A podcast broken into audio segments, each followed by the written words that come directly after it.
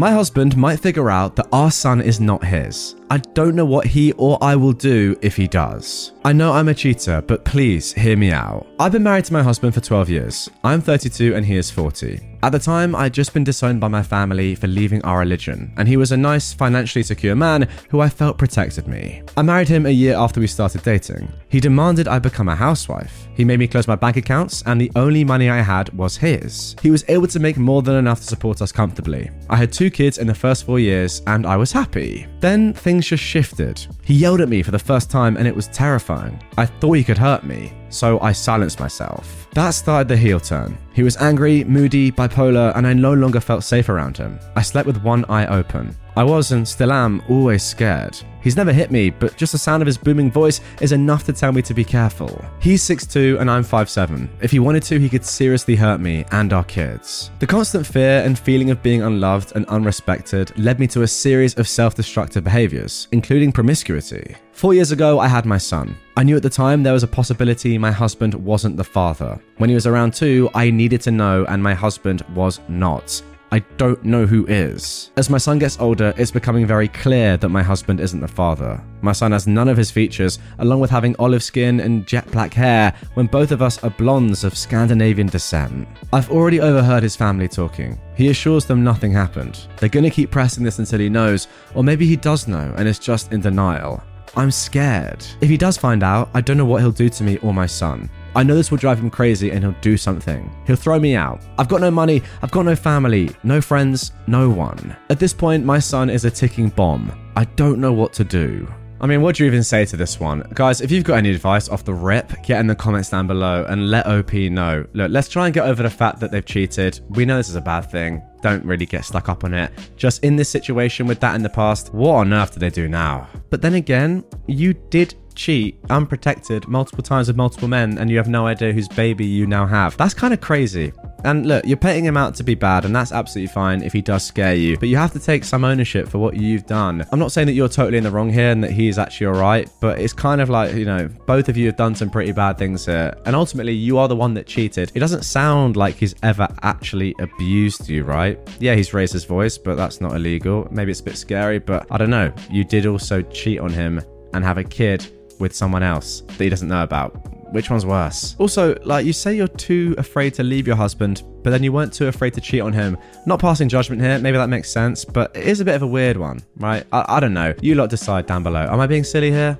What's the play? Get in the comments. Yesterday was my birthday, and it was the worst one I've ever had. I am a 29 year old woman, and it was my birthday yesterday. An awful day. My mum and dad insisted on taking me to a museum I've wanted to visit for a while, and said the admission would be my present. We got there, and it was free. After the museum, we went to lunch. I had a restaurant in mind, but my mum insisted on one that she likes. We get there, and my dad asked who was paying. I didn't want to cause a scene, so I offered. When they came to order, they ordered a bottle of wine for £35 and scoffed that I wanted a cocktail. I don't drink wine, it doesn't agree with me. The bill came to more than £100 and they offered to cover the wine only. They didn't even cover the entire cost of the bottle. I'm going on holiday to Spain later this week and they presented me with some pesos they've had for 30 plus years from their honeymoon. I pointed out that Spain has been in the Eurozone for about 20 years, so I won't be able to spend them, but they shrugged and called me ungrateful. They also gave me a gift basket filled with food that I'm allergic to. I checked the food basket online to see if I could exchange it for one I could eat, and it was £21. I'm venting because the reality is I would have been happy with a £10 bottle of Prosecco and some chocolates, but they got me stuff I can't use. They're getting my sister an iPad Pro over a thousand pounds for her birthday, and they've just bought my brother a car. Money shouldn't be an issue for them. My dad's a manager earning 72,000 before taxes, and they recently inherited 100,000 pounds. But it's not what they spent on me that bothers me, it's the lack of effort. They've both turned 60 this year, and I bought them an expensive trip away with all the extras spa, afternoon tea, champagne in the room, flowers, dinner, in a place they've always wanted to travel to. It was meant to be a joint gift from myself and my siblings, we're all in our late 20s, but I've ended up paying for all of it. I just feel unappreciated, like I've been taken for a mug, and I ended the day on my sofa, cuddling my dog and having a little cry. Now, this one is just terribly sad, and of course, I completely side with you, OP, on on this one. It's just a weird one again. I don't know if you've done something wrong here. Your parents just don't like you. Why are they spending so much time and effort on your other siblings but not you? Did you sin in a former life? I don't know the answers. All I can say is that I hope you have some good friends that kind of can substitute in for your family, and maybe it's worth just spending more time with them rather than your parents, especially. The fact that they're asking you to pay for meals on your birthday and choosing restaurants for themselves when they're spending thousands on your other siblings is kind of nuts. Uh, yeah, maybe don't spend as much time with them. I know it's deep, but it's pretty fair. I left the country to avoid paying child support for a kid I didn't want. I'd been with my girlfriend for a year at the time. We were both 22 and just out of university, getting started on our careers. One night she tells me that she missed her period. We got a test and it turned up positive. Mind you, I was a bit surprised because I always use protection, and she told me she was on birth control. We discussed this prior and we decided to hold off on having kids until at least five years later when we were both set, so I was sure we'd safely abort. I thought I'd just be there to comfort her and give her time to process what's happening. But three weeks later, she tells me she wants to keep it. I keep pleading with her, telling her I'm not ready and we're not going to be okay financially, but she insists that this is what she wants and that we'll be happy. I firmly told her I was not on board, and she responded saying it was her sole decision and she'd made up her mind. We decide to take a break from each other because of the constant fighting and eventually decide to part ways. I speak with my parents about this, and while I was initially planning to stay back and help raise the kid,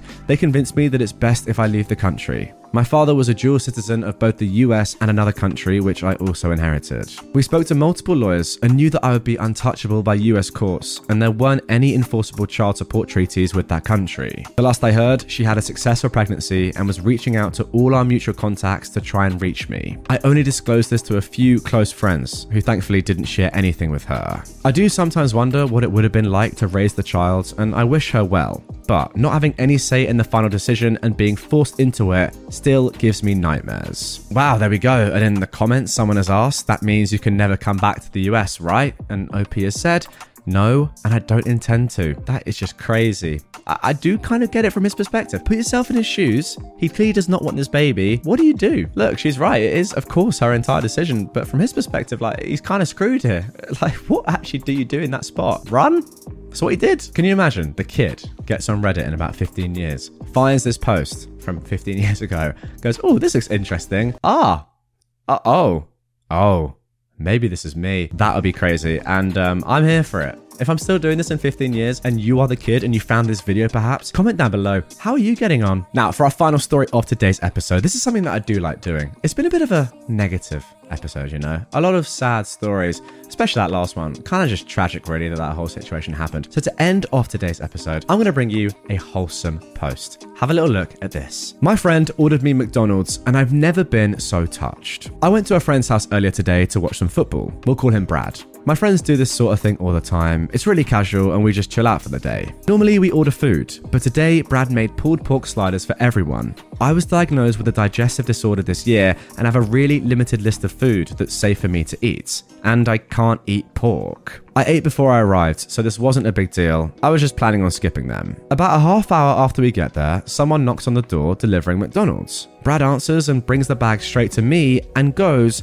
I'm sorry, I didn't know you were coming and I want you to be able to eat. This is safe, right? McDonald's cheeseburgers are one of my safe foods, and I've mentioned it before. It seems like such a silly thing, but it seriously touched me. A lot of the time, I feel like people don't take my digestive disorder seriously, and it was just really nice to have someone go the extra mile for you. I have never been happier to eat a cheeseburger. And there we go, finally, some good stuff. I mean, that is just a lovely story, because to be fair, you didn't have to do it. You said you were alright with it. But no, Brad's gone out of his way to just be a good man, and that is what we look for in friends. A good lad right there. I can't say that I empathize with you, but I definitely sympathize. I can imagine that a lot of people are just like, oh, digestive disorder? What does that mean? Just eat it, mate. It'll be all right. And that would probably be extremely frustrating for you after a while. I completely understand that. So to have someone fully recognize what you're going through and the disorder you have, and then go the extra mile and actually buy you something that you can eat and then enjoy your food with your pals, that is simply class from Brad. Uh, yeah, what a good man. Guests stole our Thanksgiving turkey. I'm confused and frustrated and I need to vent. We hosted Thanksgiving this year. Husband and I, our two kids, husband's siblings, and nieces and nephews. And most importantly, husband's gravely ill mother. We're all at peace that this Thanksgiving and Christmas will probably be our last holidays together. It's been emotional and exhausting, but we really wanted to make a memorable day that everyone would enjoy. Our daughter Mary is visiting from college, and one day before she flew in, she says her boyfriend, Chris, is actually flying to our city to visit friends over the break. Mary asked if he could come over for Thanksgiving. We've never met Chris before, but to be honest, we're not wild about him. As soon as Mary started dating him, we started seeing some worrying changes in her. Our son, who was just a couple of years older, confided in us that Mary is getting into the party scene largely because of Chris. We've tried gently bringing up our concerns with Mary, but she shuts it down and has started to pull away from us. So, because we didn't want to alienate her, we said Chris could visit, but they'd need to stay in separate rooms. She said that won't matter because he's booked a hotel room and she'll be staying there with him the whole weekend. Ah, okay. Cut to Thanksgiving and Mary and Chris arrive. He's not the greatest. He makes a couple of rude or snide remarks throughout the visit and hits the alcohol way harder than is appropriate. My family was in a very earnest mood, if that makes sense. Lots of emotion. And he was just dismissive and flippant and cast a shadow on everything. At one point, everyone started telling stories about their favourite holidays at my mother in law's house when she would go all out for family parties. My husband and I stopped working in the kitchen to join the conversation. When we go back to the kitchen after maybe half an hour, I went to check the turkey in the oven and it was gone, down completely missing. I asked my husband if he did something with the turkey and he was just as confused as I was. We looked all over the kitchen and house and couldn't find it. We go out to the living room and ask everyone if they know what happened to the turkey, and no one knows what we're talking about. At this point, I realise Chris isn't around. I pull Mary to the side and ask where he is because I don't want to jump to conclusions and make accusations. She said he had to leave to go and meet up with friends. I asked her to text him and ask if he knows what happened to the turkey, and Mary kind of rolled her eyes. At this point, it's dawning on me that Chris probably stole the turkey and left out the back door while we were sharing stories with my mother in law but I'm just so confused why anyone would do something like that. I can't bring myself to actually make the accusation out loud. So we were left in the terrible position of having everything else ready, but no turkey. We had to break it to the family that we had no turkey, and everyone is confused and sad. Mary said she had to get going to an event with Chris, which deeply disappointed me. I told her as much, and she just said she'll see us again later this weekend. My in laws went driving around to restaurants and grocery stores and pieced together enough stuff that we were able to have a meal much later than expected expected, but it felt like the whole day was ruined. Everyone was kind of murmuring about Chris leaving around the time the turkey disappeared, but nobody actually wanted to accuse him out loud because it's such an explosive allegation and there's not actually any proof. I'm just confused as to why anyone would do such a thing, and heartbroken because my mother in law didn't deserve this at all. At one point, she teared up but pulled it together. I'm also increasingly angry with my daughter, but I feel like I can't say anything because she'll just pull away more. And then a little update. I was talking with my son today, and he told me that last night Chris started taunting him over text about the missing turkey. So that settles it. Chris stole the turkey, basically as a big FU to all of us. My son didn't say anything at the time because he didn't want to make people more upset than they already were. One of my husband's siblings is very mad at us for how things turned out and how my mother in law was disrespected. This sibling is not talking with us right now. I've tried calling and texting Mary, but she is so far ignoring me. That is all I have to say about this. Uh, I mean, the first thing that just springs to my mind here is what a weird thing to do. Why would you steal the turkey? I mean, I presume to go and eat it with your mates, but what a strange thing to do in your girlfriend's family home to steal a turkey at Thanksgiving. I- I've never had anything like it, and I'm not that surprised. Can you imagine first time meeting your girlfriend's parents? You're trying to put on a good show, you know, be polite, clearly failed. Be a nice person, clearly failed. Don't steal the turkey. Yeah, failed that one too. Uh, I don't know. I feel like you've got to just leave it up to your daughter to eventually just realize that this kid is weird. Wow. Um, let's carry on. Now, before we get into our next story, I have a very special announcement for you. After an insane amount of demand from you guys, I'm delighted to say that I've released some limited edition Not Today Karen merch. Picture this you're out and about in the streets, and a wild Karen appears and starts confronting you. What do you do? Well, normally you have to talk to a witch like this. However, get one of these t shirts or hoodies on, and all you have to do is simply point to it, laugh, and walk away. How easy is that? The link is down in the description if you like what you see. Go ahead, check the stuff out. I think they'd make a great Christmas present or even just a little gift for yourself. As always, it's official stuff from the very best supplier, so the quality is unmatched and it's one of the best ways to support me and the channel. With that being said, let's carry on. My son spent $2,000 on my debit card to go party with his friends in a different state. I'm beyond furious. When you become a parent, there are all sorts of moments where you wonder where it all went wrong, but this really takes the cake. He's 17 and me and his father are divorced but have a great relationship. He's never seen us fighting or anything like that because he was young when it happened. I've been 100% honest with him about it, and it never seemed to negatively affect him. Right when he turned 14, though, he started making my life a living hell. Sneaking out to go and hang with girls, not doing his homework, stuff like that. I've always been very relaxed when it came to the discipline stuff because my father abused me as a kid. I would take his phone rather than keep him from friends or making it to where he had to come straight home after school, but the behavior only got worse. Up until a few months ago, I thought I raised a son from hell. But he started getting better, and we actually communicated like I wanted. He blamed it on stress, missing his dad, he's three states away for work right now, and other stuff. Because he was starting to be so good, I let him have a card attached to my bank account so he could spend money on stuff he liked. That turned out to be a mistake, however, as when I went to go check on him at 7am after getting a glass of water, he wasn't in his bed. Of course, I start furiously calling and calling him, but he's not answering. I say I have several texts from my bank about various amounts being spent from his card. I immediately disabled his card from my banking app. I'm gonna be honest here, I cried and cried. The amount equaled to about $2,000, and while I'm not exactly living paycheck to paycheck, it's really gonna hold me down. I called his dad and told him what happened, then sent him a very long text of how I felt and how dare he freaking do this to the person putting a roof over his head. He finally answered at 9, saying he was over state lines and couldn't come home immediately. When he did finally get home, however, we had a huge altercation. I did throw stuff at him and told him to get out of my house. I've never felt so out of control.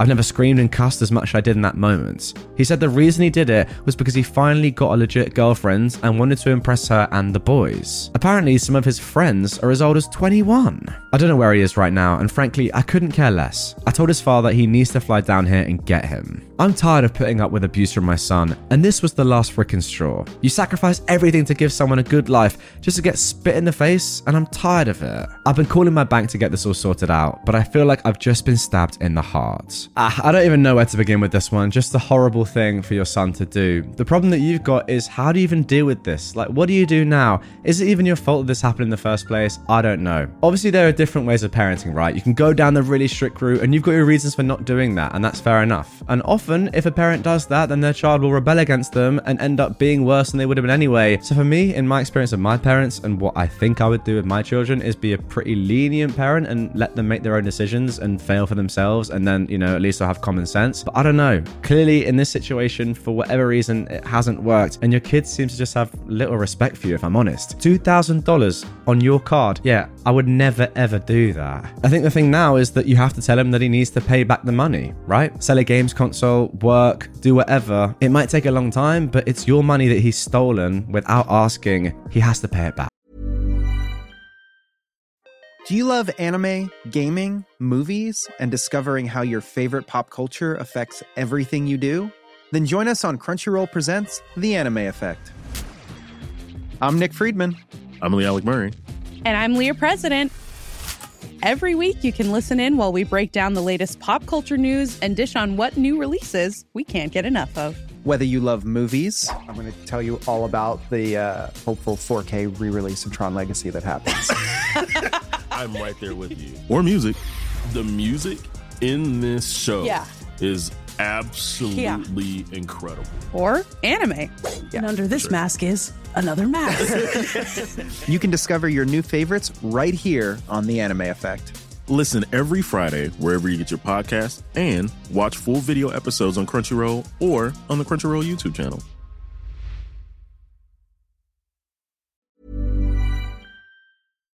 I've been telling people at work that I'm a Leo. I'm not, in an attempt to create a long con prank to prove to them that astrology is utter BS. But my plan is getting out of hand, and I don't think I can follow through on my big reveal. I think astrology is one of the dumbest, most unscientific things you could possibly believe in. Honestly, I would judge someone less for believing that the earth is flat or being a Scientologist. At least Scientology has an established law of writing created by a limited number of people, whereas apparently anyone can write horoscopes for any small town newspaper and people will still follow their local little blurb's advice. Anyway, there's a group of co workers at my job who are way into astrology. They're always talking about signs and compatibility. It didn't work out because he's a Gemini, etc. Sometimes they talk about people at work and their personality traits based on their signs. When they asked me, I told them a fake birthday without even knowing the sign associated with it. It turns out that based on this information, I'm a Leo. They practically fell all over themselves, telling me how much sense that made. You have such a creative spirit, or you're so generous, or my favourite, you're so vital. Like, what does that even mean? We're all pretty friendly with each other, so I thought it would be kind of funny to do this and then reveal to them later that I'm not a Leo at all, to see how they reacted and cover for themselves to justify their ongoing belief in magic star influences. Well, unfortunately, one of my bosses seems to believe that me being a Leo makes me uniquely suited to work on various projects, and I've actually landed on some good opportunities because of it. After a presentation to clients, I was recently told that my Leo spirit was really carrying the team through such a difficult deadline. Now, I'm genuinely worried that someone is going to figure out my real birthday. I work for a big company that has my real birthday in the system, and there's a chance that some weird auto generated public email or post somewhere will congratulate the October birthdays or something. I'm basically caught up in a lie that's based on nonsense to begin with, and I'm really confused about what to do. I will probably never tell anyone at work this information, so I figured I'd tell a bunch of strangers on the internet in the hopes that I don't get found out and have some kind of weird disciplinary action taken. Imagine my boss firing me for pretending to be a Leo. That's such a Pisces thing to do. I'm kidding, but also help. Now, fortunately, a month after this, OP posted an update. Let's get straight into it. Well, thanks to everyone for offering so much sound advice and all the sympathy in the comments. There were a lot of people adamantly defending astrology too, but thankfully, the sensible, reasonable people were active enough to provide me with some pretty good ideas for how to handle this. Sorry, long post incoming, but a lot has happened. It's been about a month, and things are just getting weirder, unfortunately but I tried to do the right thing. A couple of weeks ago, after I worked up the courage, I sat down with the original co workers that I gave the wrong birthday to without my boss, who is becoming the real issue right now. I basically told them, hey, something really awkward is going on with our boss, and it kind of started because of a lie I told you guys a couple of months ago. Of course, when you openly admit to lying, people get interested, and the people at my job are really drama hungry. So, of course, they immediately needed to know everything. I'm paraphrasing here, but I told them, so remember when we were all talking about birthdays and signs? I kind of told you guys the wrong birthday because I'm really uncomfortable with my sign I don't think it fits me at all. Now, this was a good thing to say apparently, because they immediately laughed so much, and when I told them my actual sign, they said, that's such a your actual sign thing to do. Thanks to some helpful Redditors who pointed out the astrology minded can do mental gymnastics to make anything work. I've got to say, OP, that is a very clever way of admitting that you gave them the wrong star sign, because it's not showing that you lied, it's just showing that there was another reason, even though you are still lying right now. So I told them that I always felt like a Leo, and I really liked a lot of the qualities that I'd read about them. So I gave a fake birthday so people would like me more, which they seemed to really understand. They were really nice about it, and I felt really guilty that I was basically lying to cover the lie, but I'm already in too deep. So I told them, hey, this is really awkward for me because our boss is giving me more opportunities because I'm a Leo. At this point, one of them says basically, hey, you know what? Maybe Leo is your rising sign. Again, this is exactly what some people in the comments predicted and offered to do my chart for me. Feeling super guilty about lying to these nice people and I guess trying to connect with them rather than mock them, I said, okay, sure. We work remote a lot of days, but we actually made plans to meet back up at the office and then stay after we finish work so they could do the reading. Is it called a reading? I literally don't know. It was super dumb, but I enjoyed it. We went into a conference room and we mapped out the whole chart. I had no freaking idea what was going on, but I appreciated the attention. Towards the end of the session, or whatever you call it, and mind you, this is like 8 pm by now, and at my job, that means freaking no one is in the building, especially with a lot of people still working remotely. Who walks past the conference room? But my freaking boss. The one who's been fawning over my performance since thinking I was a Leo. I guess she'd come in to pick up some stuff or had stayed late. Who knows? She comes in and sees the charts and my notes that I'd taken about my birth time and stuff, and since she's really into astrology, she gets all excited and goes, Oh, what's going on in here? And my co worker, who was a frickin' G, just saved my butt, explaining that I'd lied about my birthday, that I wasn't a Leo, but that I always felt like one, but doing it way better than I ever could, essentially gaining so much sympathy for me and making me seem like this tortured, misunderstood person who felt like I was trapped in the wrong star sign. It was awesome, and the vibes were good. So my boss and my coworker are going over my chart, and it turns out that I'm not a Leo rising, but I am a Gemini rising, and that got them talking about how that was so me because I'm really social at work and I'm a multitasker and talkative, and they basically forgot that a couple of months ago I was so a Leo. When I could sense the vibe was good, I even made a joke, like, "Hey, I know that you needed a Leo helping out on those projects, but I hope there's room for a Gemini." Haha. She ate it up and was like, Hey, I think a Gemini is compatible with the team we have now. You obviously have already fit right in, blah, blah, blah. So the work thing is no longer a concern. But here's where it kind of gets bad again. My boss asked to take the chart home, which I didn't really think anything of, I guess, because I certainly don't care about it or want it. And then a few days go by, and then it's the weekend. And then I log on to a Zoom meeting on Monday, and she asks me to stay on after everyone has hung up. She goes, OP, I'm sorry if this is overstepping, but I know you're recently single. My daughter is close to your age, just finished college, and according to your charts, you'd be so compatible. So I'd love it if you would ask her out sometime. She kept saying, no pressure, but if you know this woman, she obviously was pressuring me, and she's clearly too invested in her employees' personal lives. Honestly, I was so dumbfounded when she brought it up that I was basically speechless. So, that was about a week ago, and since then, she's had her daughter follow and DM me on Instagram and email me and start basically flirting with me. It's all pretty casual conversation, but she's clearly prepped her with things like, you'd be perfect for him. I've kind of still getting back to her because honestly, I think this is really inappropriate. And the last thing I want to do is become more involved in my boss's life, and certainly not with someone she's related to. This all feels pretty inappropriate, but I also feel worried about hurting feelings. So, yeah, this is awkward, and I'd argue it's perhaps worse than when we started. Help. Now, if I was boring, I would probably say something along the lines of, well, that's why you shouldn't lie in the first place. But I'm not. So instead, there's only one solution. Unfortunately, my friend, you are now locked in and you need to marry the boss's daughter. That's all you can do. You have to do it. You've got yourself into this mess. You have to follow through now. Ultimately, if you don't now start a family with this woman and stay with her for the rest of your life, then you are a disgrace. Um, yeah, that's why you don't lie, kids. That is why you don't lie. And for those of you that might want to know my star sign, it's Cancer. So get down in the comments and let me know. Does that make sense or not? And I'm definitely not lying about that, trying to catch people out. We'll never know. Let's carry on. My husband is going to be either pleasantly or unpleasantly surprised when he gets home. I'm not the best at keeping secrets, so it's killing me inside, and I wanted to let it out somewhere, so here I am. Yesterday, I overheard my husband talking to his friend over the phone about how much he missed his mother's homemade meals. We're both Indian, first gen Americans. Since we got married a little over a year ago and moved in together, we've mainly been cooking easy to make meals. We split the cooking 50 50 and keep our meals as healthy as possible while trying out different stuff but barely dipped our toes in our own culture's cuisine. There aren't any Indian grocery stores near us, so it's hard to find certain key ingredients, but we figured it was no big deal and gave up on the idea. I had no problem with it, but I didn't know how much he was craving my mother in law's food until yesterday. Both of our families live in another state, so it's just us two. So I decided to call up my mother in law last night to ask her for the recipe of my husband's favourite dish. Once I wrote down everything I needed, I tried looking for the nearest Indian grocery store two hours away. Yikes. However, I was in too deep to go back at that point, so I woke up at 5 am today, about six hours before we normally wake up on the weekends, and drove to the store to get everything I needed. I made sure to buy in bulk so we could continue to cook more of our favorite meals for a while. Once I got back at around 10:30, I made sure to check if he was still asleep before I brought the grocery bags in, and thankfully he was. So I hid the bags in an empty kitchen cabinet and acted as naturally as I could. Obviously, I needed him out of the house, so I called up one of his close friends to ask if he could hang with him for a few hours, which he was glad to do. So now I'm home alone.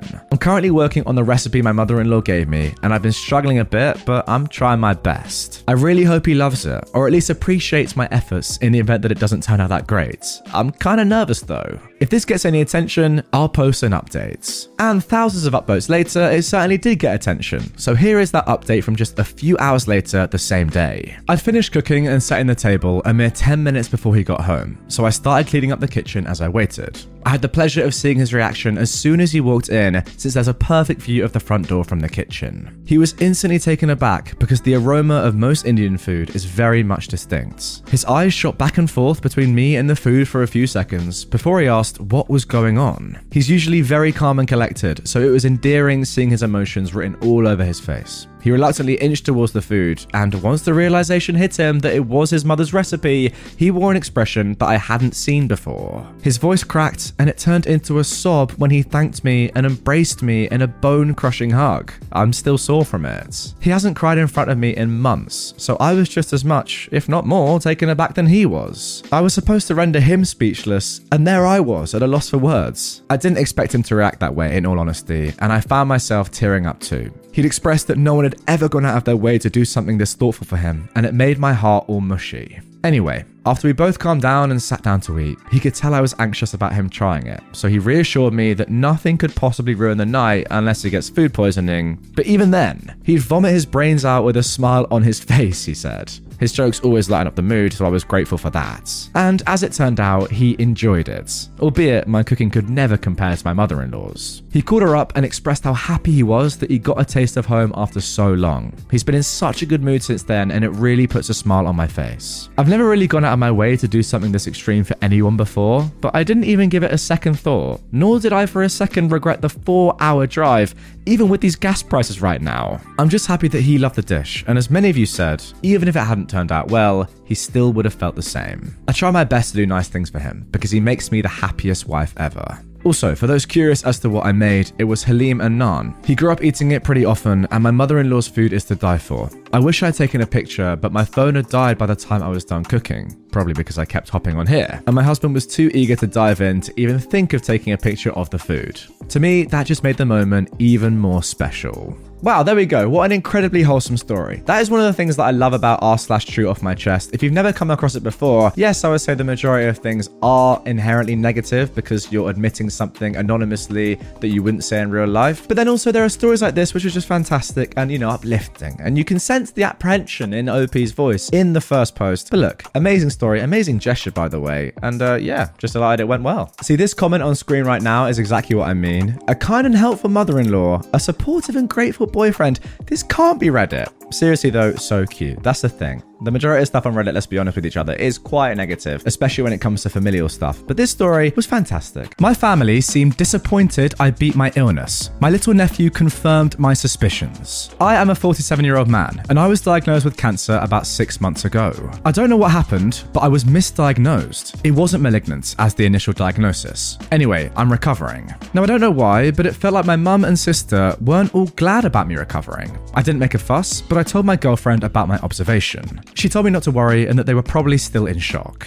We were invited to my mum's house last Sunday, and that's when my nephew, who was 12, was a bit angry and blurted out something about him thinking he was going to be rich soon because I was sick. It felt like a gut punch. I'm child free, so I don't really know when people start being buttholes, but it felt like he's still too young for that. So the next explanation is that he's heard the adults around him say it. I laughed and looked at my family. They pretended they didn't hear. Only my girlfriend watched me in horror. I asked my nephew why he would think he would get rich when I have my girlfriend. He was confused. I saw my sister turn around at that announcement. My girlfriend spent the rest of the evening holding my hand, caressing it. Mum called the day after and she was dancing around the subject, trying to find out more. I never discussed my will with anyone, but what were they expecting? I've been with my girlfriend for 13 years. She's the love of my life and my family. What the frick is going on? I'm changing my will, excluding my nephews, who I thought I would leave some for. It's going to charity instead. Imagine that. You get diagnosed with cancer and your family are literally waiting for you to die so they can benefit from your will. How could you ever look at them the same? That is disgraceful. Good on you, OP, for even getting rid of your nephew from the will. I don't care that his family was saying the same thing. He's 12 years old now. He's more than old enough to think for himself, and that is just disgusting. I found out my boyfriend baby trapped me. I am an 18 year old woman, and I'm currently 24 weeks pregnant with a baby boy. I've been with my 19 year old boyfriend since I was a freshman and he was a sophomore. True high school sweethearts. We have that picture perfect small town relationship of the head cheerleader and football captain, even down to winning homecoming king and queen nearly every year. I'm in my last year of school, and since I've been pregnant, it's been really, really difficult. I'm doing dual enrollment courses through college too, so I'm supposed to be graduating with my associates when I graduate high school. I'm extremely exhausted both mentally and physically. I really wouldn't wish this on anyone. I've been terribly sick. Everything makes me feel sick. I just want to sleep all the time, and now people are staring and whispering constantly since I'm showing. Last night, I was over at my boyfriend's house, and we decided to bake some cookies just for the heck of it, and I was craving something sweet. He didn't have any cookie dough, so I thought we could look up a YouTube video and make it from scratch. He handed me his phone, and I typed in how to into Google. The first thing that comes up is literally how to baby trap a girl. I didn't know if this was some kind of joke or what. I clicked his search history, went way back, and saw a whole list of searches like how to tamper with birth control pills, how to increase sperm counts, how to track ovulation, just all kind of weird searches. I just showed him his phone and asked what all that was about. He laughed and just said, plain as day, Well, I wanted a baby. I was in complete shock. I asked why he thought that was a good idea and if he actually did anything that these searches suggested. He said that he did, and the reason why he did was because he thought we were ready to start a family. I'm absolutely fuming at this point, and I just left to drive home. He's texted, called, everything trying to talk to me, but I don't even know where to begin. I'm so mad. I mean, I don't know the here, but surely that has to be illegal. Surely, OP, you can now go to the police with the evidence that you have from these searches, or I guess try and voice record him confessing to what he did. Like, that has to be illegal, right? If you do know anything, please let me know in the comments down below. But surely tampering with birth control pills,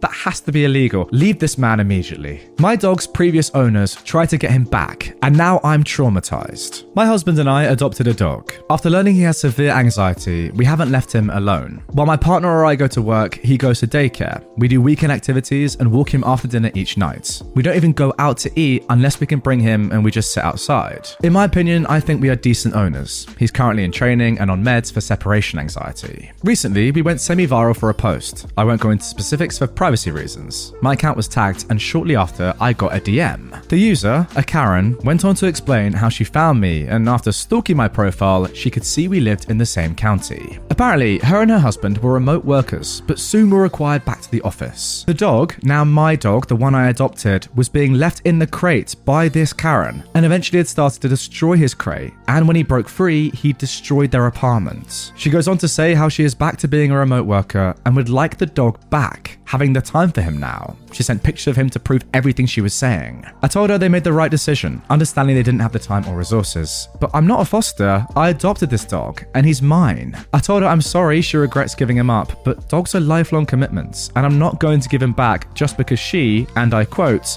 had him first. She went on to tell me what a horrible person I was and how she had the dog since he was eight weeks old and she's practically the only mum he's ever known. I again told her no, then finally blocked her. Two weeks pass and I'm home alone with the dog when I hear someone jiggle the door handle and then start pounding on my door. I saw on the camera a man. I asked him what he wanted through our security app, and he told me to open the goddamn door. The dog followed me into our back bedroom, where I locked the door and grabbed my husband's firearm. I'm still on the app, and I tell him I'm armed, and if anyone tries to come into the house, I will use it. He needs to leave now, and I'm calling the police. He's just yelling, Open the door, you frickin' female dog! I know who you are! I felt physically sick. He said my name. I call 911 and text my husband to come home now. I tell the operator I'm 14 weeks pregnant and someone is trying to break into my house, but I'm armed. For five minutes, he continues to pound on my front door. I'm watching through the app, making sure he hasn't broken in yet. The longest five minutes of my life. The cops came shortly before my husband got there. I watched the whole ordeal through my phone with my husband screaming, Where's my wife? Police pull the guy to the side, to which he claims we'd stolen his mum's dog. The dog, the frickin' dog.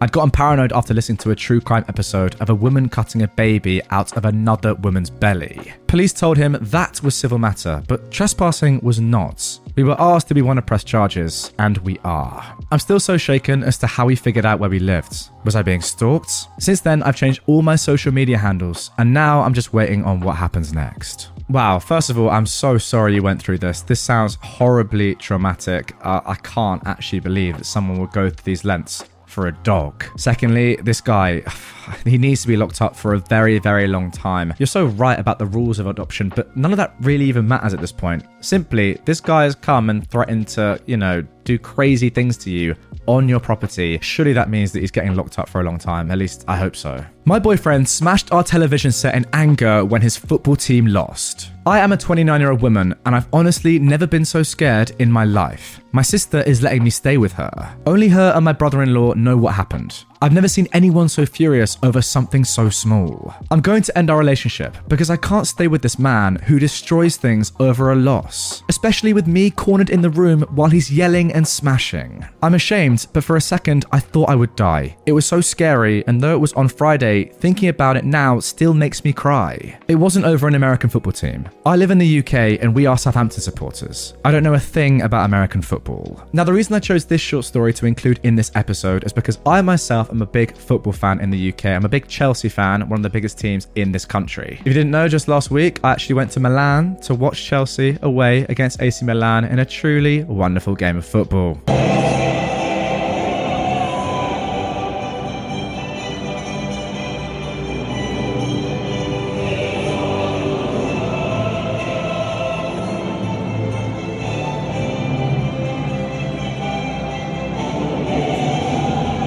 So as you can probably tell, yeah, I do get sometimes quite, you know, emotional when watching football, let's just say. However, there's a difference between being really into a sport and this, which is just ridiculous and bordering on abusive. OP, you should never ever feel ashamed when someone is literally smashing something in front of you because of a game of sport. I mean, that is truly ridiculous. It obviously was so scary. Get rid of him. Now, so far this episode has been quite negative, I will say, but that is not the case for all stories on r slash true off my chest. So I've chosen this one that is very wholesome to end off today's video. Today, my wife met my girlfriend. I, a 32 year old man, am a widow. My wife passed away from pancreatic cancer five years ago. She was forcibly behind our two kids, Ron, who is 10, and Harry, who is 7. My wife was the absolute light of my life. We were high school sweethearts, went to the same college, and got married after graduation. We were inseparable. Every day I fell more in love with her. It was like my heart was living outside my body. When she passed, the amount of pain I was in was indescribable. I prayed to go to sleep and not wake up, just so I could see her one last time. I even contemplated meeting her, but every time I was ready, my kids would look at me. They had her face, her personality, her DNA. I couldn't leave them. They were all I had left of her. It took years before I was able to function normally again. I even quit my job and lived off of savings and her life insurance for about a year. I was half the dad I used to be and only a fraction of my former self. Two years after her passing, I decided enough was enough and I kicked myself into gear. I found a job in a different city, closer to my parents. I packed my kids up and I moved. Life was hard, but I kept chugging along and eventually I found some joy. A year after moving, I took a business trip to New York where I met my current girlfriend, Lila. While I acknowledged there was chemistry, I told her I was already married and she understood. However, a few months later, I had to go back to New York where we met up again. I let my guard down for the first time around her. Before I knew it, she was putting in a transfer for my home branch and moving to my city. I fell in love with her and I asked her out a year ago next month. My kids adore her, and though she reminded them she will never take their mum's place, they lovingly call her Mama L. Today was the anniversary of my wife's passing, an extremely hard day for all of us. This morning, I walked into the living room to find Lila and my kids waiting for me. The kids were dressed in their church clothes with goofy smiles on their faces and bouquets in hand. Apparently, Lila came up with the idea of a picnic at my wife's grave, an idea that the boys loved as they enjoy going to see their mum. While I was sleeping, they prepared food and flowers, then insisted on wearing their best clothes. I'll admit that I cried at the sight of them. I don't know how I got this lucky twice in a row. I wanted my wife to meet this amazing woman, so I asked Lila to come along, and she did. The day that I dread every year turned out to be a humbling reminder of the reason why I stayed on this planet. To my lovely wife, you can never be replaced, but she is good to me and she takes care of our kids like you would. Thank you for sending her to me. And now we have a little update from OP. I already had a profound appreciation for my girlfriend before I made that post, but the comments gave me an entirely new perspective. The night after I made that post, I took my girlfriend out to dinner, and I can't explain it, but the light I was viewing her in was different. Everything she did that night gave me butterflies. She was showing me pictures that she took at the aquarium with my oldest, and I couldn't stop staring at her. In that moment, I came to the conclusion that I was going to propose a lot sooner than I expected. A few days later, I went ring shopping with her mum, who was very excited, and we found the perfect ring. I then made a reservation at her favourite restaurant for last Friday and set the big day in motion. Long story short, I'm getting married again. As some of you said, promotions can wait, though after looking at her wedding dress, I may need a promotion to financially recover. I'm excited to start this journey with her and my amazing kids. As I've said before, I am so lucky. I hope you all find your own Lila, and thank you again. So there you go. As you can see, not every story on this subreddit is inherently negative. I mean, that is just such a nice story. So wholesome, so sad, but it's amazing how life can change in just a small period of time. And yeah, I do agree with you. You've been very fortunate to meet someone else who is pretty much as amazing as your wife was. I found a $650,000 treasure when I was a kid.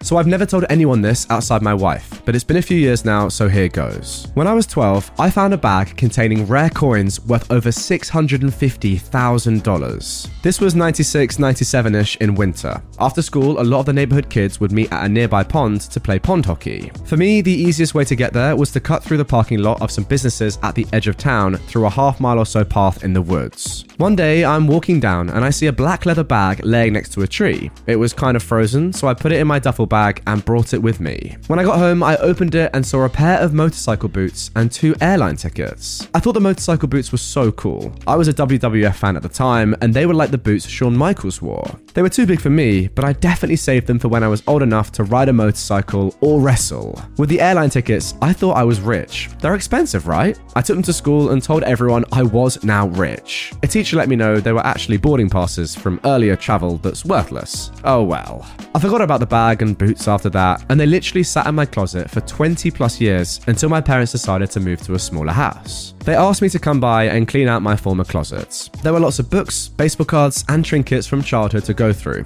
I came across the black bag, which I hadn't thought about in decades. I took out the boots and noticed the bottom of the bag had a zipper. I open it. There were some empty sheets of legal pad paper crumpled up. Below them was a plastic sleeve with six gold and silver coins. 4 US and 2 Canadian. I quickly googled these and saw crazy prices ranging from a couple of thousand dollars to over a million. I didn't tell anyone as I figured that they were fakes, but I brought them with me on my next trip to New York City and went to a few coin hobby shops. I was getting offers of 5 to 15,000 for the set, but the last guy I went to said two of the coins in particular were ultra valuable and could go for much higher at auction. So that's what I did. The auction wasn't until a year later and ended up being virtual due to COVID, but altogether I received $646,000. After fees, that meant 525k, but obviously I had to pay taxes on this as well. I hadn't told my wife because I wanted to surprise her, and she was shocked when FedEx showed up the next day with a check for half a million. I never told anyone because I was afraid someone would say that the coins belonged to them, but it's now been 25 years, so I figure I'm good. All right, first of all, you are one lucky geezer. That is nuts. 650k from something you just happened to find and come across. How lucky are you? Secondly, I'm not entirely sure where I stand on this uh, from a moral perspective, given that the things weren't yours and it did seem like you stole the bag, but it has been 25 years, as you say. Um, so I guess it's okay. I think the truth is, though, and you know this yourself, as you said at the end of your post, if the original holder and owner of these coins came along and found you, like that would still be their money, right? Their property. Surely. I don't know. Let me know how you feel about this in the comments down below. My wife went out last night and didn't come home until this morning.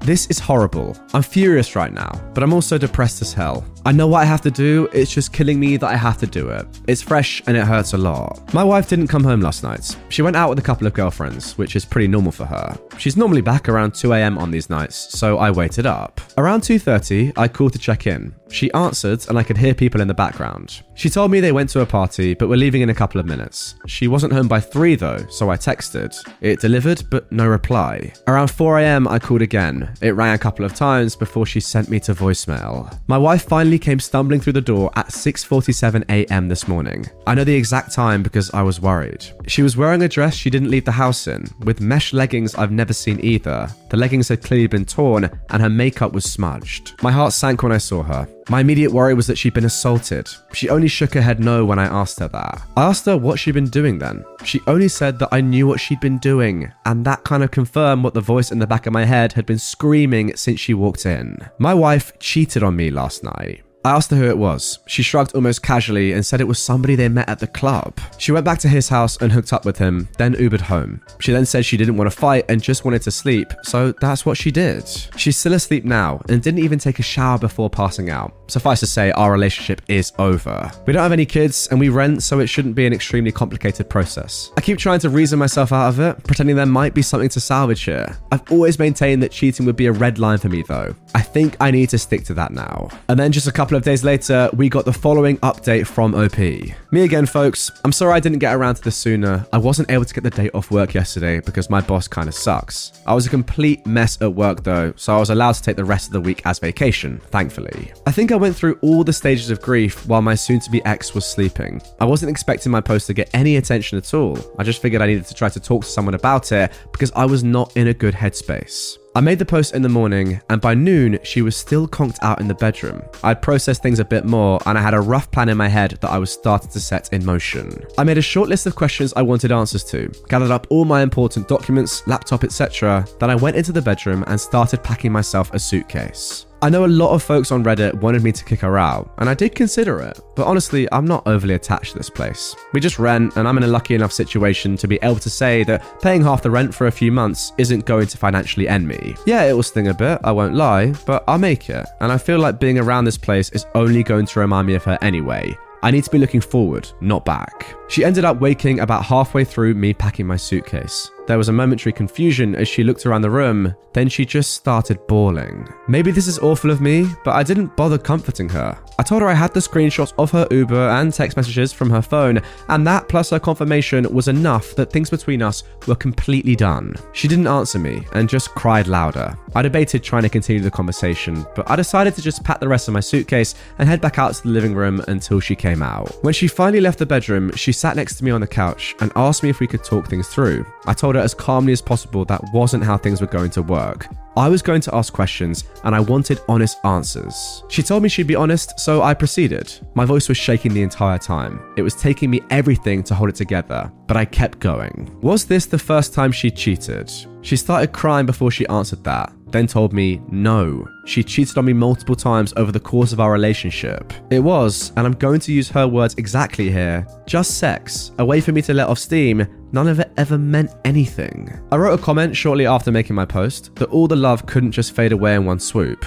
Well, it can. It hit me right then that I wasn't dealing with my wife. The person I was married to literally wasn't in the room. This was someone different. She refused to tell me exactly how many times she cheated, just more than last night. Next question Had she used protection? No hesitation from her before she nodded her head emphatically. She seemed surprised I'd even asked that. I'm still going to get tested just to be safe. I did some research into timing and I'm going to look after it. Were her friends also cheating on their spouses? Yes and no. I tried to get her to tell me which of her friends were cheating so I could get in contact with their spouses. She probably should have told me, because her refusal led to me messaging pretty much the romantic partner of every one of her girlfriends I could find on social media. There are a couple I don't know or couldn't find, but I did my parts. And finally, why did she do it? This was the answer that gutted me the most. I'm going to use her exact words again. I need to have sexual variety. I told her that it's not like our sex life is dull, but she clarified, it's not the same as something new. I didn't even have a response to that one. I'd expected something about me working too much or not supporting her emotionally. Nope, she just screwed other guys because she felt like it and wanted to have some fun. When I didn't respond, she started asking me about counseling and therapy. I reiterated that our relationship was over. I'd be leaving. What she did next disgusted me. My ex actually tried to have sex with me. She put her hands on me and started trying to take off my clothes. I felt like I wanted to vomit and pushed her away after a couple of seconds. She just kept telling me that she would figure out a way to fix it, that we'd work through it together. I told her there was no way, and she started bawling again. She went to the bathroom and locked herself inside. I was just sick of everything at that point. I called her mother and told her what was going on. The full story, too the cheating, the questions I'd asked, and the fact I was leaving. I've always had a good relationship with my ex's parents. They both decided to drive to town, which is about an hour for them.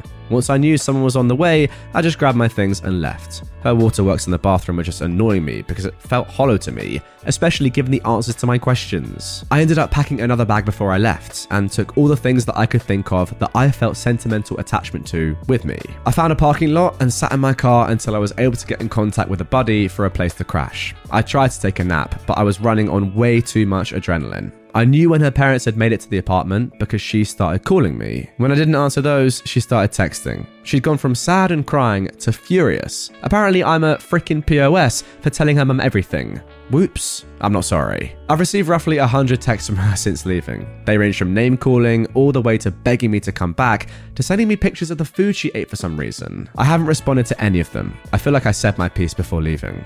So that's where I'm at now. We didn't have joint finances, so that part was easy. I cancelled all the subscriptions that go to my credit card just to be sure, and changed all my important passwords. I'm crashing on my friend's couch for the next bit, but I've got some feelers out to sort some short term rental places until I can find something more permanent. I've got feelers out for a divorce attorney too. A co worker of mine had a recommendation, so barring something better, I'll probably go with them. I also wanted to say that I was shocked at how supportive everyone was on Reddit, and thank you for that. Truly, from the bottom of my heart, it isn't easy for me to talk about emotional things with people close to me. This was an invaluable venting place for me. Thank you all so much. And there we go, back down to earth with a, uh, sad story. I mean, look, at least the ending is somewhat positive, I guess, and it does again show the power of Reddit and how supportive it can be as a community. But wow, what a tough one. Like the lack of remorse as well is the most brutal thing in this. When your wife was just like, you know what I did. How do you even take that? Good for you though, I will say, for getting out of there and not taking any more of this BS from your ex. It's crazy how only after she realizes that you are going for real does she actually show some emotion because doing that, coming home at like six and then just saying, yeah, you know what I did, uh, I'm going to sleep nuts. My husband saved my life and our son's life and doesn't know it. When I was about 24, my daughter was 5, and me and my husband got into it because of a disagreement about our daughter. My husband was going to take her to the park, but I said she has to read with me. She was just learning. Then she can go to the park. She was very upset, and my husband walked the dog while she read to me. She finished, and my husband was still walking the dog, and she was mad that I stopped her park session. I said, Why don't we go? iPhones were just becoming big, and my husband and I had one, so I said we can text him and he can bring the dog too.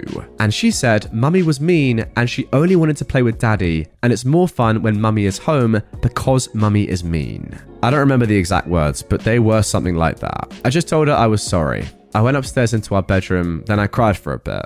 I grabbed my antidepressants and poured the whole bottle into my hand. I have a picture of me, my husband, and our daughter on her first day of school, and I stopped and grabbed it and looked at it. I just stared at their faces for a while. I remember I was thinking about how happy they're gonna be when I'm gone. Mummy won't be around to be mean to everyone. Just her and daddy playing all day. Then my husband came upstairs and asked her, Where's mummy? And then I heard him coming upstairs and I put the pills back into the bottle and then went into bed to pretend I was napping. My husband asked if I wanted to go to the park with them. I said no, because our daughter says I'm mean and he's fun. He said, I guarantee if you go to the park and play with her, she'll forget all about that. She's five. She probably doesn't even remember what we had for breakfast this morning. I said I was tired, and he told me he really wanted me to go. So I said, fine. I went to the park and we built sandcastles, and I pushed her on the swing, and I even swung with her. We went down the slides and everything. But I'll never forget this moment. We were swinging together, and she said, I'm Supergirl. And I picked her up off and held her like she was flying and said, here comes Supergirl to the rescue, and she was laughing and giggling. Then we built sandcastles again, and she said, I love you, Mummy. I said, Mummy loves you too, and gave her a nice smooch on the cheek.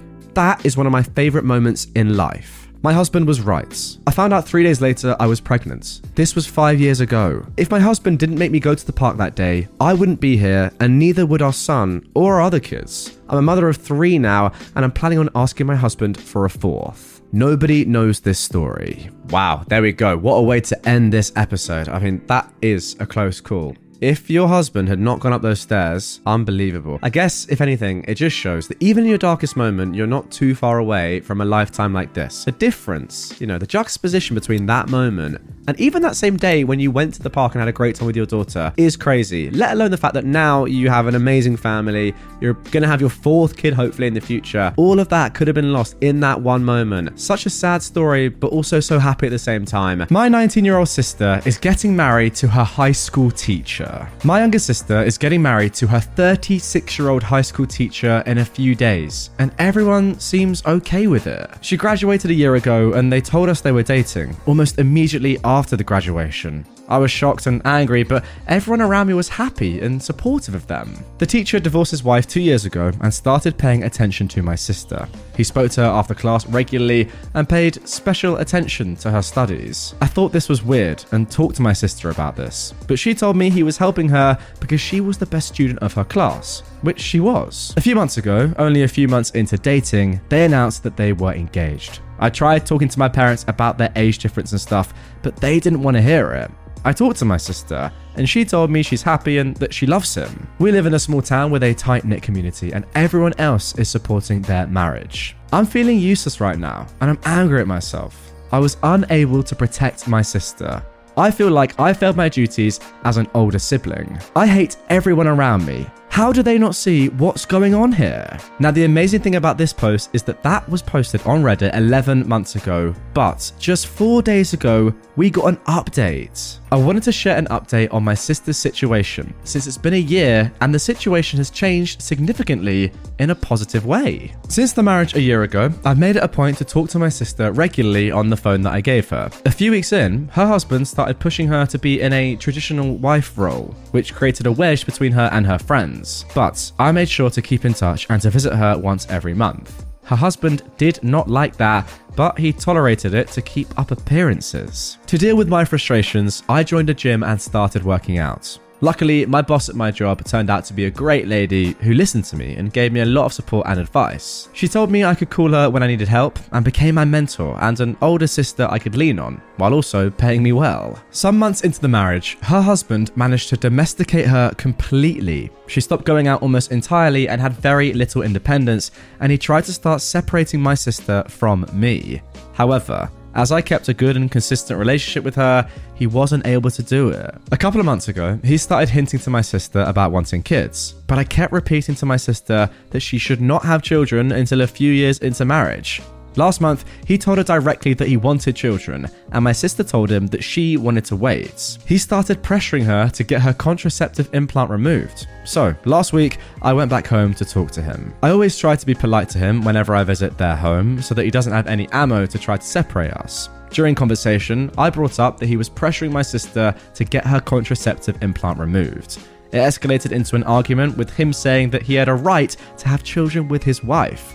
When I didn't back down, he got frustrated and took a swing at me, which didn't connect properly. I didn't hesitate in punching him back in his face. He fell backwards and started howling in pain.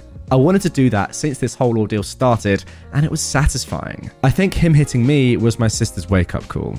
He called the cops and told them that I assaulted him, Fortunately, I made sure to record everything whenever I visited their home. I used my Apple Watch for this, and it's a great tool for stealthy audio recording. I called my boss and told her about what happened, and she promised to send a lawyer just in case. When the cops arrived, my sister took my side, which surprised her husband. With me being a woman and with the recording, the cops also took my side.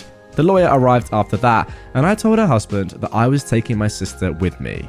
He tried to protest, but the lawyer warned him that I would press charges if he stopped my sister from leaving. He reluctantly let her go, and she's been staying with me for the last week. My parents were furious when they found out that my sister left her husband. They did not seem to care that he hit me, probably because I stopped talking to them. I am still talking to my sister about what she wants to do, and will probably start divorce proceedings in a few days.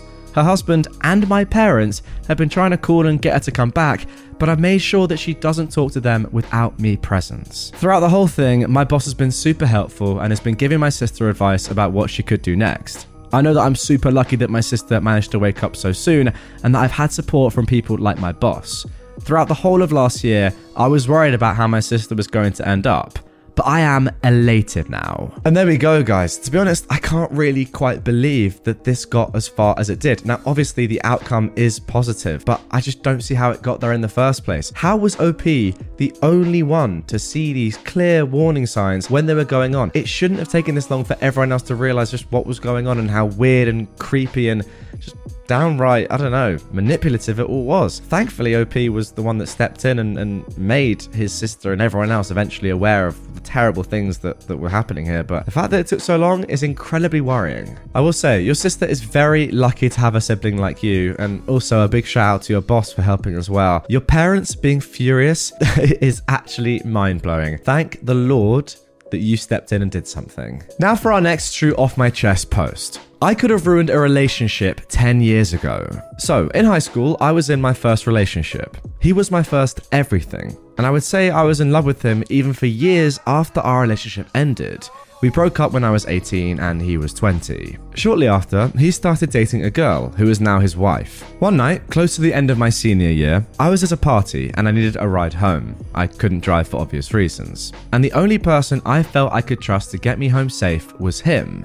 So, I called him and he came and he took me home. I guess I confessed how messed up I was about the breakup and him moving on so quickly. Like the years we were together meant nothing to him. Like the pieces of me I gave to him were worthless in his eyes. He didn't say much, just walked me to my door and made sure I got inside safe. He texted me to make sure I drank Gatorade and had Aleve ready for me to take when I woke up. Two days later, he called. He said what I confessed was eating him up and he wanted to see me. He wanted to meet up at a place that was special to us and talk. The place I lost my virginity to him. I immediately said yes, so we made the plans. The day of, though, I couldn't do it. I couldn't do that to his SO. I cancelled and told him I couldn't break someone else the way I've been broken. He understood and we never spoke again. Now, for years, I regretted it. I always wondered, what if? One day, he sent me a message thanking me for saying all I said to him and for refusing to see him. He said I forced him to grow up and learn how to treat people who loved him and loved them right in return. Two days later, he was engaged. I locked myself in my room for two days and cried. When the two days were over, I felt a weight lifted off my shoulders. I felt free of him, of my want for what I imagined life with him would be. I am now married to a man who adores me and have a beautiful daughter and another on the way. I'm happy, I'm successful, and I'm loved beyond my wildest dreams. And I'd like to think I'd have none of this if I decided to hurt another woman. I made the right choice and I have no regrets. And there we go. See, some stories on here can be quite positive, let's be fair. I thought this one wasn't going to end well, but thankfully it did. And it seems that for pretty much everyone involved in this story, OP, your ex, your ex's now wife, and your now husband and family, OP, it's just the best outcome. So, uh, yeah, overall, good stuff. A positive true off my chest. My brother keeps stealing my lingerie, and I don't know what to do. For some context, I am an 18 year old woman, and I have two younger brothers Jake, who is 15, and Henry, who is 7. My mum is in Berlin right now on a trip, so I am babysitting the two for this week. It pretty much started this morning during the morning routine. I wake up at 5:30, have my breakfast and such, then I wake the boys up at 6 so they can have their breakfast before they go to school and before I head off to college myself. However, this morning was different. I went into Jake's room to find my lacy bra right next to his bed. Shocked, I obviously confront him, saying, Why the heck is my bra in your room? To which he meekly replied, Oh, uh, it was put in my washing. I know for a fact that it hadn't just been put in his washing, as one, I do the washing, and two, I did not put this item in the wash as it's somewhat fragile. After he left for school, I did some more investigating and I found several pairs of my bras, underwear, and even some socks. I have no idea what to do. I messaged my mum to ask what the heck this was about and to tell him off, but all she had to say was along the lines of, boys will be boys, and how he's at that age, if you get what I mean. And if I had a problem with it, I should just buy him a dirty magazine. What? I told her several times to consider how I feel in this scenario that my younger brother is stealing my lingerie and such to do who knows what to. She basically, though, stuck up for him entirely and even blamed me for it. And I don't think I can convince her otherwise. I just don't know what to do or to feel. Am I making this a bigger deal than what it is? Am I overreacting? What the heck do I do? Okay, look, I do understand the phrase boys will be boys in in general, right? But there's a limit, isn't there? I get it. It's a tough age growing up. You know, you're learning about lots of different things, let's just say that, and understanding yourself. I get it, but uh, surely at this point you say, okay, we get this as well, you know, from your mum's point of view. I get this, son, but you can't just go around stealing your older daughter's bra. Like that isn't actually allowed. Yeah, it's a tough time for you, working things out. No worries, here for you and all that, but there are limits to it and you, you can't do that. Surely that's the thing to say. Not, oh, just buy him a dirty magazine instead and that will stop him. And even blaming your eldest daughter for it. That is just a little bit insane. How about this? Take all your mum's underwear and all her bras and stuff, give that to your brother, and then see how your mum likes it. That is the solution here. I told my boyfriend it was his fault his son was in critical condition. Yes, I'm a heartless female dog, apparently. My grandma died on April the 26th. She was my best friend. She's the first real loss I've experienced. I am shattered about it. On April the 29th, my boyfriend's son was in a major car wreck. He and his friend were drinking, and his friend got behind the wheel and drove. Thankfully, they hurt nobody but themselves, but his son's best friend died, and his son was in critical condition, as any parent can imagine. My boyfriend was very stressed about it. In the middle of me grieving, I'm doing all I can to be there for my boyfriend. I spent the first two days at the hospital being supportive of him.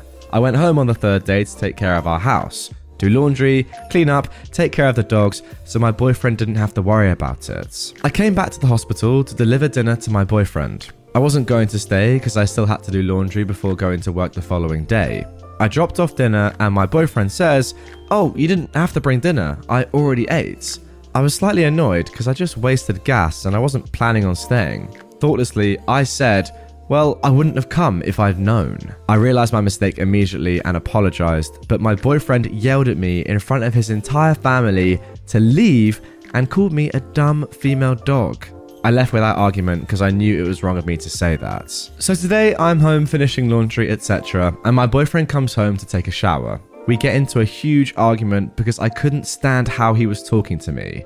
My grandma just died, and instead of me grieving, I'm trying to put all that to the side and be selfless and split time at the hospital and take care of things at home so my boyfriend doesn't have to worry when he gets to leave the hospital. Apparently, it wasn't good enough for my boyfriend. He insulted me and called me a dumb, fat female dog, told me I'm selfish, told me nobody cares about your grandma or your feelings, nobody cares that she died.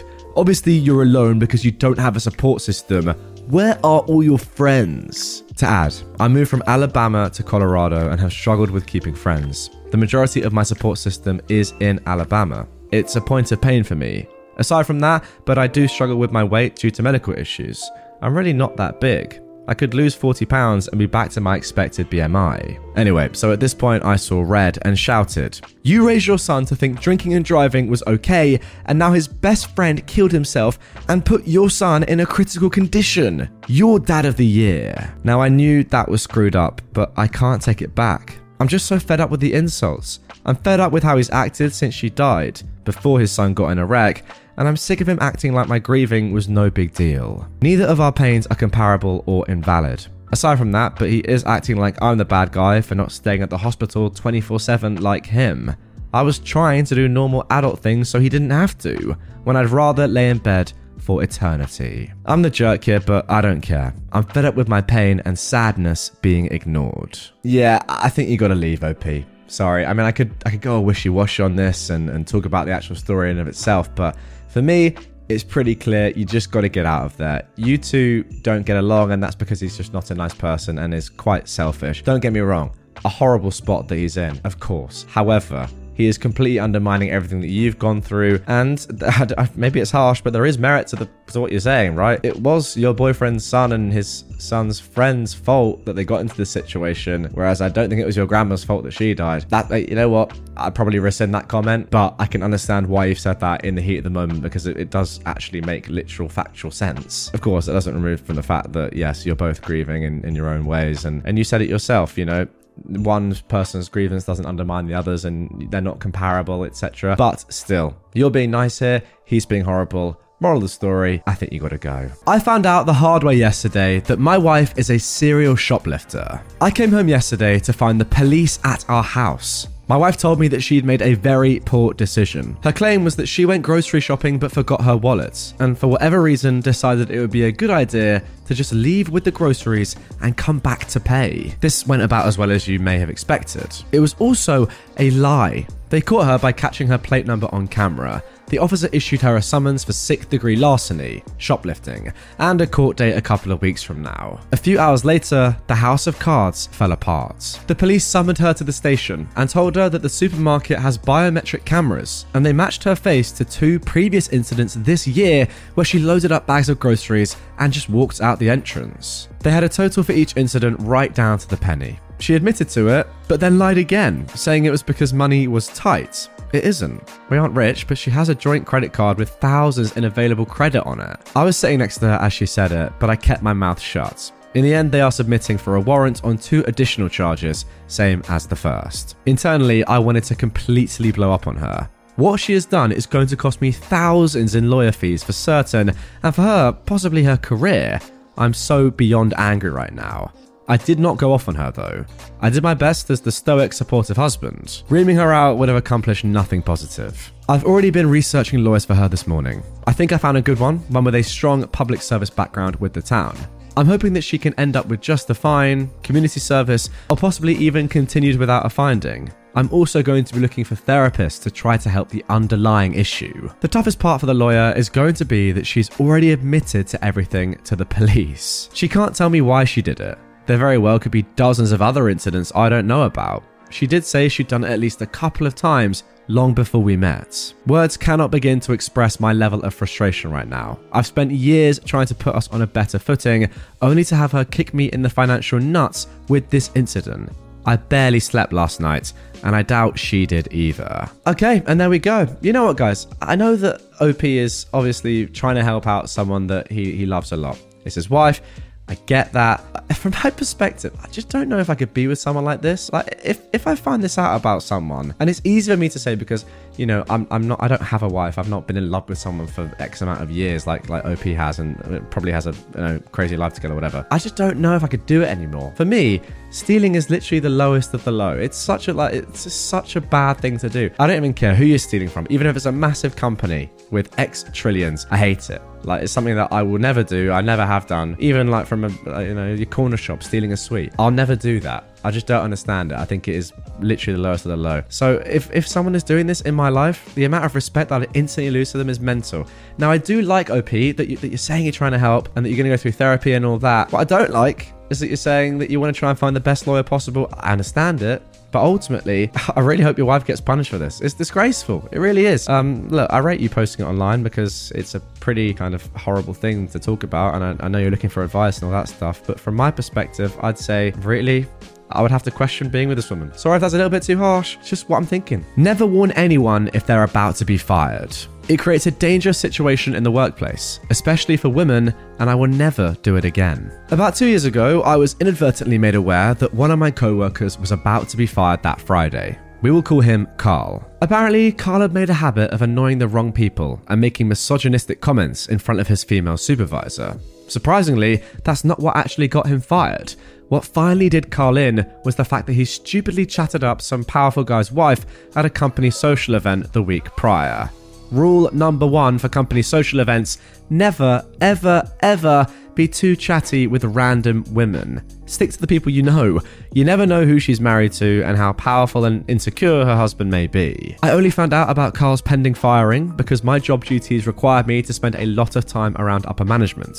My proximity to the halls and offices of upper management allowed me to overhear a conversation about his pending firing. And since none of the upper management personnel was aware that I knew Carl personally, they spoke freely about him, right in front of me. They laughed for several minutes about everything involving Carl, from his mediocre work ethic, the chatting up somebody's wife incident, his wardrobe, and the inappropriate misogynistic comment he was accused of making in front of his female supervisor. I basically sat there stone faced and disinterested to hide the fact that I knew Carl personally. It must have worked because they kept going on and on about just how mediocre he was. When I was finally able to sneak away, I consulted one of my buddies for advice. I told him that Carl was getting fired on Friday, and I asked if we should warn Carl.